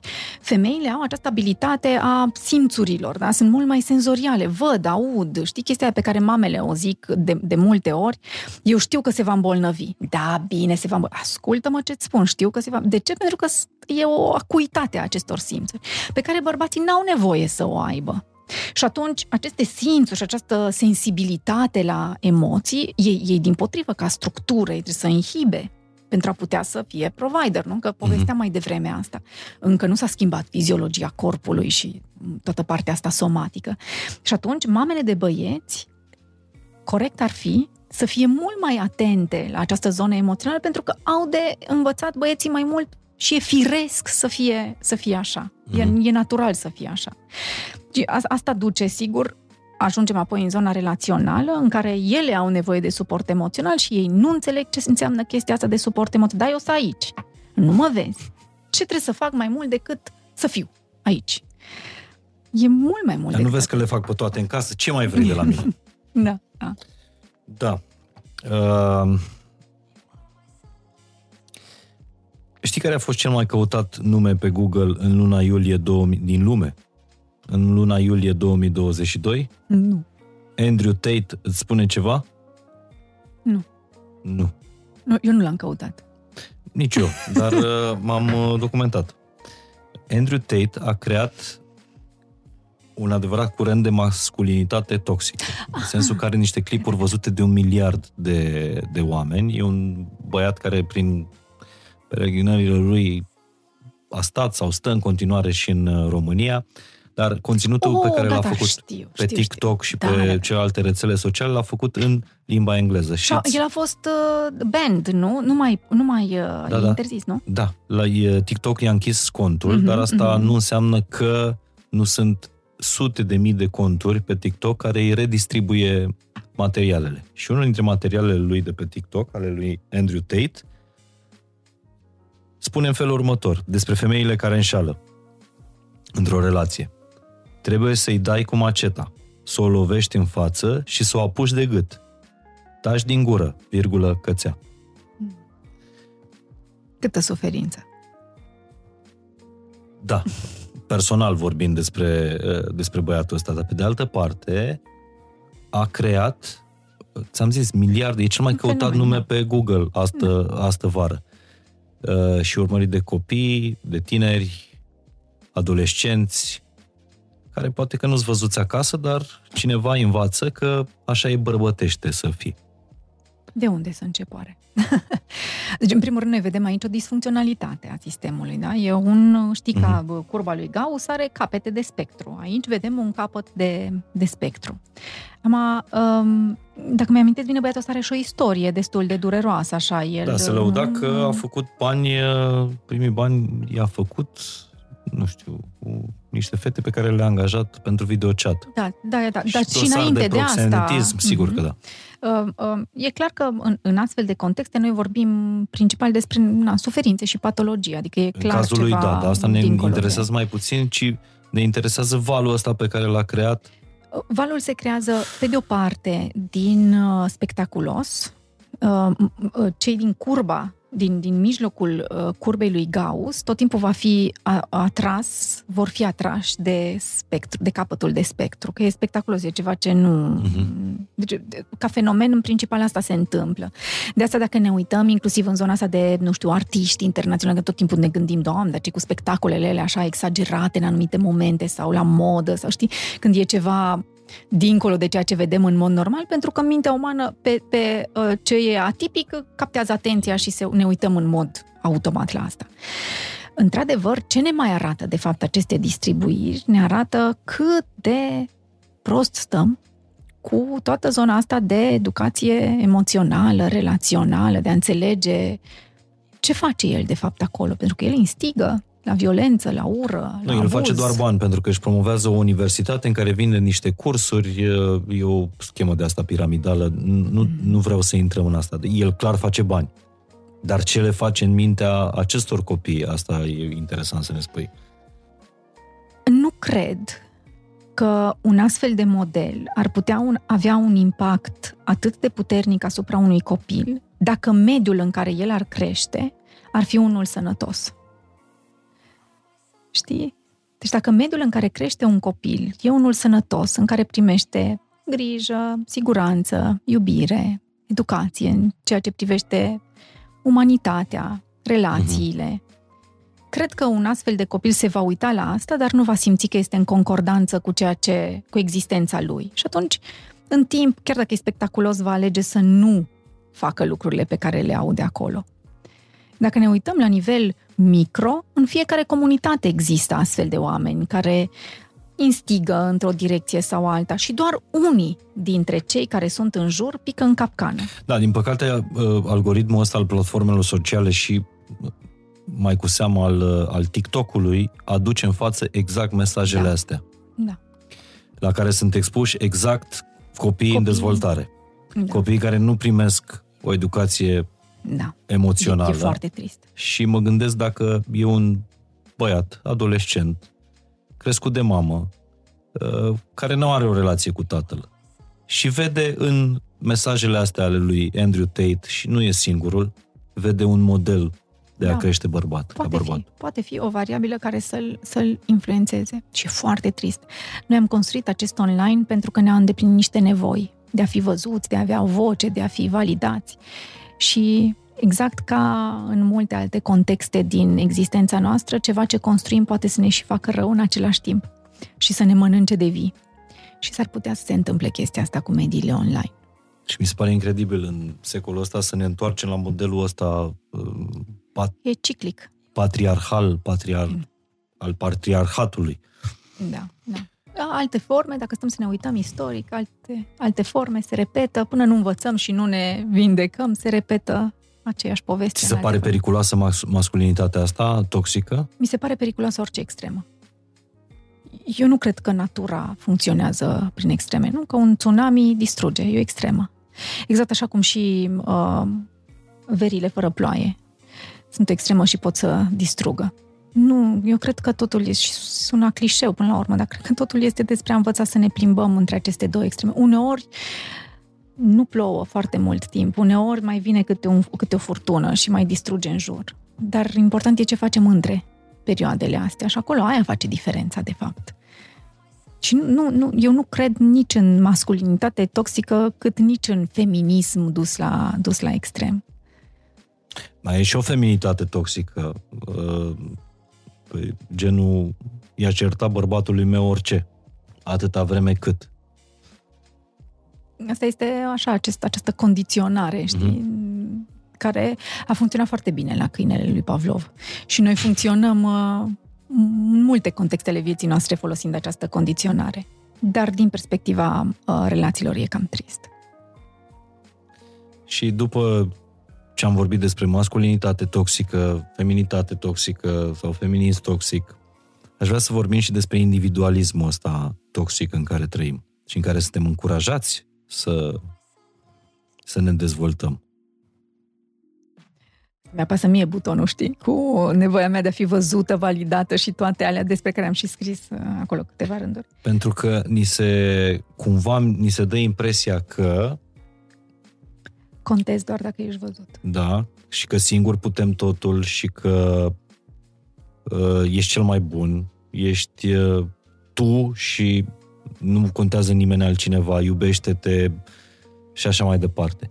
Și așa suntem crescuți în momentul ăsta sau așa suntem, uh, suntem încuraja, încurajați de mesajele astea care cumva nu propovăduiesc exact ce e mai sănătos în viața asta, relațiile. Mm-hmm. Am făcut la un moment dat un curs online pe, uh, pe, pe critică, era, cred că, sau ceva de genul ăsta. Și uh, uh, profesoara respectivă povestea despre um, sistemul educațional din Singapore, unde uh, copiii sunt, uh, da, ei trebuie să învețe, școala, educația este o valoare centrală. Nu știu dacă știți că da, atunci când, când uh, în, în Singapore, când se dau examenele naționale, nu funcționează nimic, adică nu zboară avioane, nu mijloace de transport în comun, în orele alea cât copiii dau examen național, totul se oprește. Și oamenii cei mai bine văzuți în societate sunt oamenii care au copii care au note foarte bune și care învață. Și totul dus într-o extremă în asta a performanței, de fapt, a fi foarte bun într-un anumit domeniu.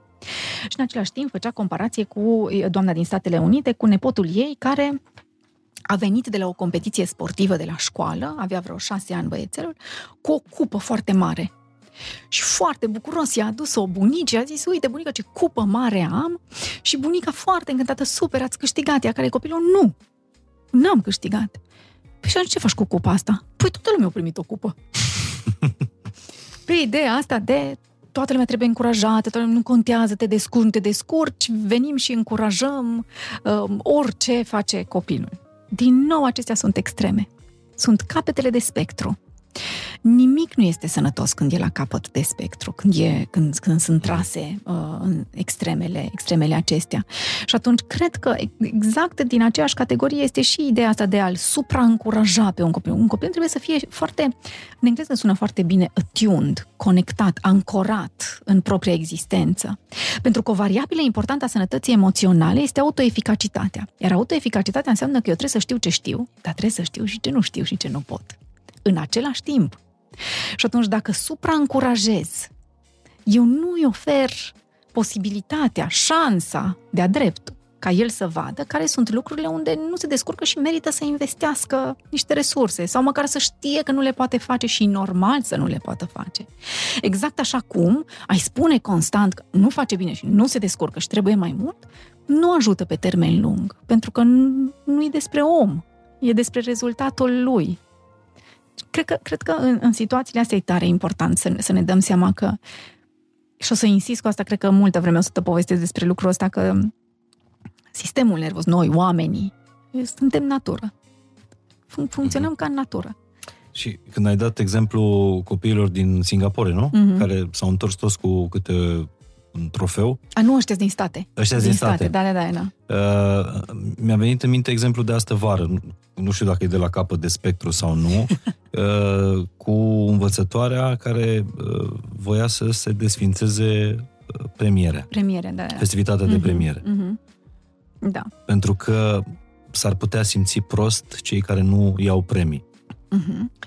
Până la o anumită vârstă, uh, când încă copiii nu au um, conceptul acesta de 1-2 competiție, dacă nu suntem atenți, putem să încurajăm într-o direcție care să nu-i ajute pe copii. Și atunci, mhm. până la o anumită vârstă, e util ca ei să, să uh, trăiască în societate fără să fie ranguri și ei oricum le văd. Oricum, Bine. pentru că e natural ca cine are jucăria mai mare, cine... Și dar cumva în primele moment... clase oricum cam toți primesc coroniță. Da, dar la un moment dat uh, intrăm în zona aceasta de competiție, în principal undeva din clasa 5 se întâmplă asta, în primul rând pentru că acolo începe să se contureze zona asta de identitate, un pic mai repede, de fapt, zona de, de cine sunt eu, la ce sunt bun și am nevoie să văd la ce sunt mm. bun. Și n-am cum să văd la ce sunt bun. Sigur, eu mă compar cu mine și cu experiențele mele, dar trăim ancorați într-o societate și apoi se dezvoltă zona de competență, unde iarăși trebuie să văd care sunt, îmi sunt competențele în diverse uh, domenii. Cred că e important să le avem pe ambele, doar să fim atenți pe stadiile de dezvoltare ale copiilor când le, le introducem. Asta e cea mai mare problemă a sistemului de învățământ, că aș putea să vorbesc la nesfârșit despre asta, cum ce învață copiii la școală n-au nicio legătură cu dezvoltarea cognitivă a lor și învață raționamente deductive la o vârstă la care nu au capacitatea cognitivă, nu au că nu au vârsta mm-hmm. necesară să le învețe și multe, multe altele pe lângă. Ce ai învăța pe elevii, nu știu dacă despre relații sau nu, dar un școlar de clasele primare, ce ar trebui să învețe într-un manual sau altul? O lecție Uite, pe eu, care ai face obligatorie. Eu o admir foarte tare pe învățătoarea fiicei mele. Mi se pare un model de, de cadru didactic și aș putea, cred că dacă aș fi o muscă, aș sta să o ascult vorbind cu, cu copiii. Ea ce, ce face este că în clasa ei mesele sunt, se mișcă, știi? Fiecare copilaș are o masă, dar sunt foarte ușor de mutat. Și copiii lucrează atât individual, cât și doi câte doi, cât și în echipe de câte patru, cât și în grup toată clasa, după care se schimbă și lucrează la alte proiecte în alt mod, cu alți oameni, o altă componență, alte strategii, alte moduri de a gestiona. Învață expunere la diferențe individuale, învață că avem voie să fim diferiți, că avem voie să avem moduri diferite de a gestiona lucrurile, învață să-și gestioneze emoțiile, asta înseamnă autoreglare emoțională, că mă frustrează că tu nu faci ca mine, și mă enervează, dar n-am de ales, că aici sunt în echipa asta în care trebuie să lucrez. Învață să împartă, învață că împreună pot să găsească soluții la un proiect și că proiectul nostru e diferit de al ălora și nu-i mai bun sau mai rău, e doar diferit. Și asta cred că e important să învețe copiii în clasele primare. Ideea asta de comunitate, de acolo se pune în familie, primii șapte ani și apoi în clasele primare. Acolo se învață, este expunerea noastră cu societatea în clasele primare. La grădiniță acum mai merg, mai nu merg. Mai... De expunerea noastră cu societatea, cu reguli, cu norme, cu structură, cu ierarhie, cu trebuie să stau să ascult, mm-hmm. cu mhm. da, niște proceduri și protocoale acolo. Acolo cred că se învață. Asta împreună. la clasele primare. Și la gimnaziu și liceu? La gimnaziu este, Ce eu, eu cred, cred, de părerea mea personală asta, eu cred că uh, cea mai mare problemă, dificultate a sistemului nostru de învățământ este la gimnaziu. Cel puțin în zona asta de învățământ de stat, învățământ privat, nu cunosc cum se întâmplă lucrurile. Dar uh, acolo există cea mai mare vulnerabilitate în dezvoltarea copilului, în, în clasele 5-8. Atâtea lucruri se întâmplă, e un tsunami în, în interiorul lor. Și, din păcate, sistemul nostru nu încurajează cadrele didactice să rămână în sistemul uh, gimnazial, ci mai degrabă migrează înspre liceu sau înspre uh, clasele primare, primare, ca structură. Cam nu știu ce li se întâmplă lor acolo. Uh, și atunci este perioada cu cea mai mare vulnerabilitate și cea mai descoperită din perspectiva uh, suportului. Pentru că vorba aia e o mândrie să fii prof de liceu, dar nu e o mândrie să fii prof de gimnaziu. Da, probabil că se întâmplă. Da. Probabil că se întâmplă și asta. Și atunci, um, asta cred că ar fi extrem de important. În zona asta se, constru- se construiește uh, partea asta de identitate, de cine sunt eu, care sunt dorințele mele, ce îmi place să fac, cum îmi place să fac. Se continuă. Nu, nu, nu e ca și cum termina patra și începe identitatea dintre a cincea. E un continuu acolo.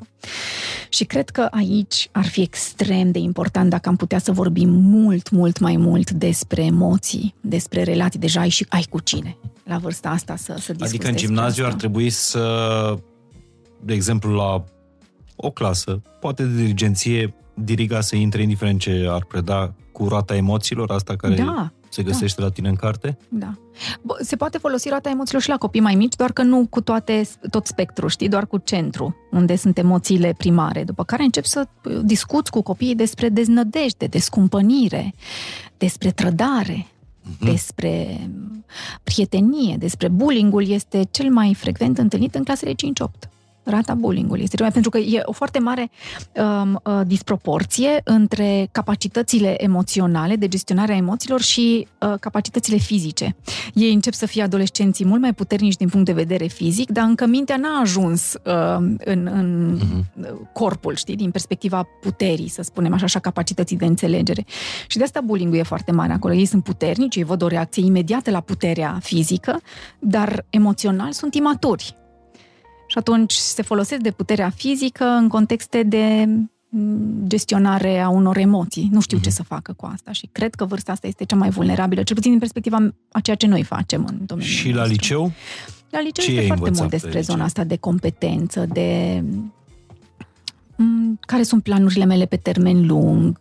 Asta este cea mai mare problemă, că îi întreb pe foarte mulți din clasa 12 acum ce vor să facă. M-am și îngrozit când am văzut uh, știrile de la BAC din, din vară. Când întreb ce vor să facă, păi nu prea știu așa, care este nu avem consilier vocațional care să-i ajute pe copii. Dar uh, asta, asta mi-ar plăcea să, să muncească. Mie mi-ar plăcea ca fica mea să muncească încă din liceu, să aibă experiența asta muncii, pur și simplu. În var, adică să facă da, internship-uri, da, da, da. practică fac, exact, timpul să facă verii. practică, uh-huh. internship-uri, orice simte că i-ar plăcea să, să facă, pentru a vedea toată dinamica asta a societății, cum funcționează lucrurile, experiențele, da? eșecuri, te doare, nu-ți place, unii te ceartă, unii reacționează într-un alt fel. Eu cred că mie mi-a plăcut foarte mult uh, ceva ce a zis profesorul Miclea, Uh, cred că l-am pomenit și data trecută când am fost la Să-l pomenim de fiecare dată. Uh, uh, creier, uh, uh, omul nu s-a dezvoltat niciodată în confort și în lux. În lux, a spus. Uh-huh. Omul nu s-a dezvoltat niciodată în lux. Și asta e cel mai greu pentru un părinte. să stea alături de copilul lui și să îl lase să sufere, să-l lase să, să doară, să-l doară pentru a putea să crească. Și asta propui undeva în zona asta a vârstei de liceu? Da. Da, cred că e o perioadă bună în care eu sunt aici suport. Eu am uitat asta foarte mult de la tatăl meu. Um, și așa, cred că a făcut echipă bună cu mama în, în povestea asta. A... Tatăl uh, Ralucăi, o să aflați din carte, uh, polițist. Da. Uh, a făcut echipă bună cu mama în povestea asta de um, a sta cu mine în suferință um, în alegerile mele, m-a susținut în absolut orice alegere și când i-am spus că tata nu mai vreau alegerea aia pe care am făcut-o, el a zis acum, pui lui tata, trebuie să stai acolo. Știu că nu vrei, dar trebuie să, trebuie să stai cu, cu suferința asta. Și mi s-a părut, e foarte dificil pentru un părinte să facă asta. Foarte dificil. Să stai, să-l vezi pe copilul tău că ia o alegere să spunem așa, greșită sau nu cea potrivită pentru el și cu toate astea să-l susții și să fie acolo să-i spui eu sunt aici, indiferent de ce ți se întâmplă și nu plec niciodată, dar cred că trebuie să-ți fie greu pentru a putea să crești. Mm. Inteligent.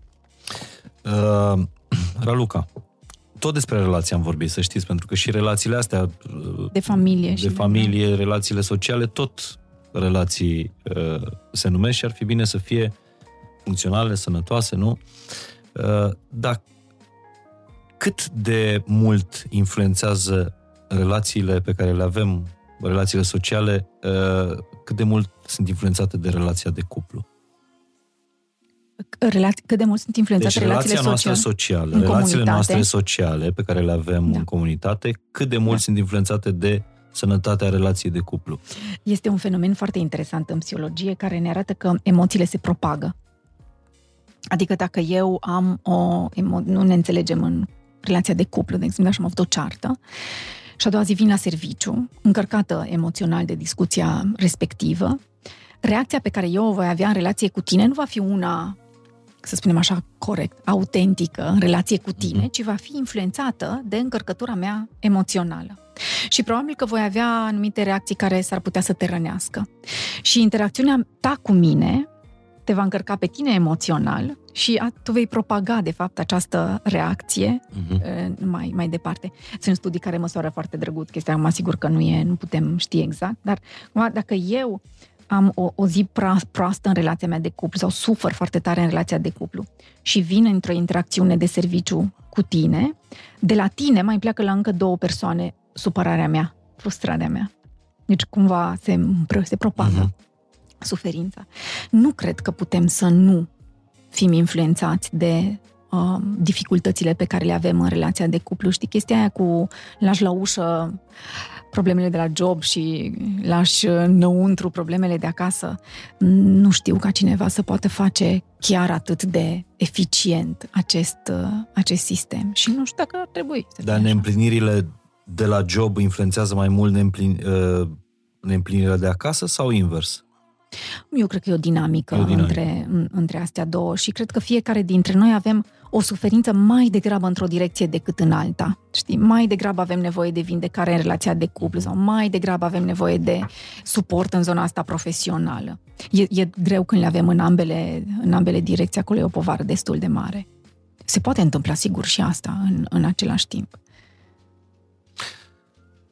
eu cred că e deja foarte multă informație, iarăși valoroasă, pe care ne-a adus-o Raluca, plus că v-am dat de citit uh, cartea asta, dacă n-ați citit-o deja, Terapie 1 la 1 cu sinele tău, prima carte a invitatei mele, plus că v-am făcut și o invitație pe 15 octombrie la Ateneul Român, unde facem primul eveniment offline al podcastului Fain și Simplu, prima întâlnire a comunității acestui podcast, Fain și Simplu la, la Ateneu. Raluca Anton va fi acolo pe aceeași scenă cu Paul Olteanu și în uh, celălalt panel uh, doctorul Constantin Dulcan cu profesorul doctor uh, Alexandru Vlad Ciurea. Pe 15 octombrie luați bilete pe bilete.fainșisimplu.ro, dar vă las link în descriere. Deja Raluca știe cu ce se îmbracă la Ateneu. Sigur nu-mi iau ceva cu umărul gol, că m-am stresat toată întâlnirea noastră. și mă tot uitam să văd, nu fac băieții semn că mi iese vreo chestie de pe undeva. Nu, doamne ferește, ai arătat, ai arătat super, dar să știți că are deja ținuta pentru Ateneu Da, m-am gândit, pregătită. Sigur. Incredibil. și încă e 21 septembrie ziua în care înregistrăm acest podcast. Mulțumesc. Dacă ar fi să rămână oamenii cu o notă de final sau cu un exercițiu legat de relații, care ar fi acela, doamna profesoară? Eu, mie îmi place o, o, un început de propoziție pe care îl folosesc cât de des pot în întâlnirile pe care le am cu oamenii uh, și n-aș vrea să sugerez eu ceva cu ce să rămână cei care ne ascultă, ci mie mi-ar plăcea să își noteze pe o foaie ideea asta. Nu știu dacă n-am spus-o și data trecută, de fapt. Ceva cu ce rămân după întâlnirea asta este și doar să își noteze o idee. Ceva cu ce rămân în urma întâlnirii astea este... este nu, și nu o ai să și spus-o, fie, că n-am spus ai spus cu totul, ai spus cu totul și cu totul altceva. Nu, uite că am, aia, încă un exercițiu am. Dar cred că asta e. Primul uh, podcast cu Raluca Anton îl vedeți pe tot pe canalul Fain și Simplu, se apropie de 500.000 de uh, vizualizări. Uh, sper să aibă și cartea măcar același tiraj. Wow! Bine, îți mulțumesc mult Mulțumesc de și eu tot, tare Raluca, mult. și sunt bucuros pentru, pentru tot ce realizezi, tot ceea ce spui și abia aștept Abia aștept următoarea să ne carte pe revedem. care, apropo, deja o are în minte. E Da. incredibilă. E Mulțumesc incredibilă. tare mult. Abia aștept să ne vedem. Și eu. E greu să găsești un invitat mai bun decât Raluca Anton pe, pe subiectele astea, dar uh, chiar aș, mi-aș dori să comentați, să ne spuneți continuarea la ce uh, v-a pus uh, Raluca să, să exersați. Ceea ce Ceva ce iau cu mine după întâlnirea asta este? este, continuați voi în comentarii. Mulțumim, ne auzim săptămâna viitoare la Fain și Simplu și ne vedem pe 15 octombrie la Fain și Simplu la Ateneu.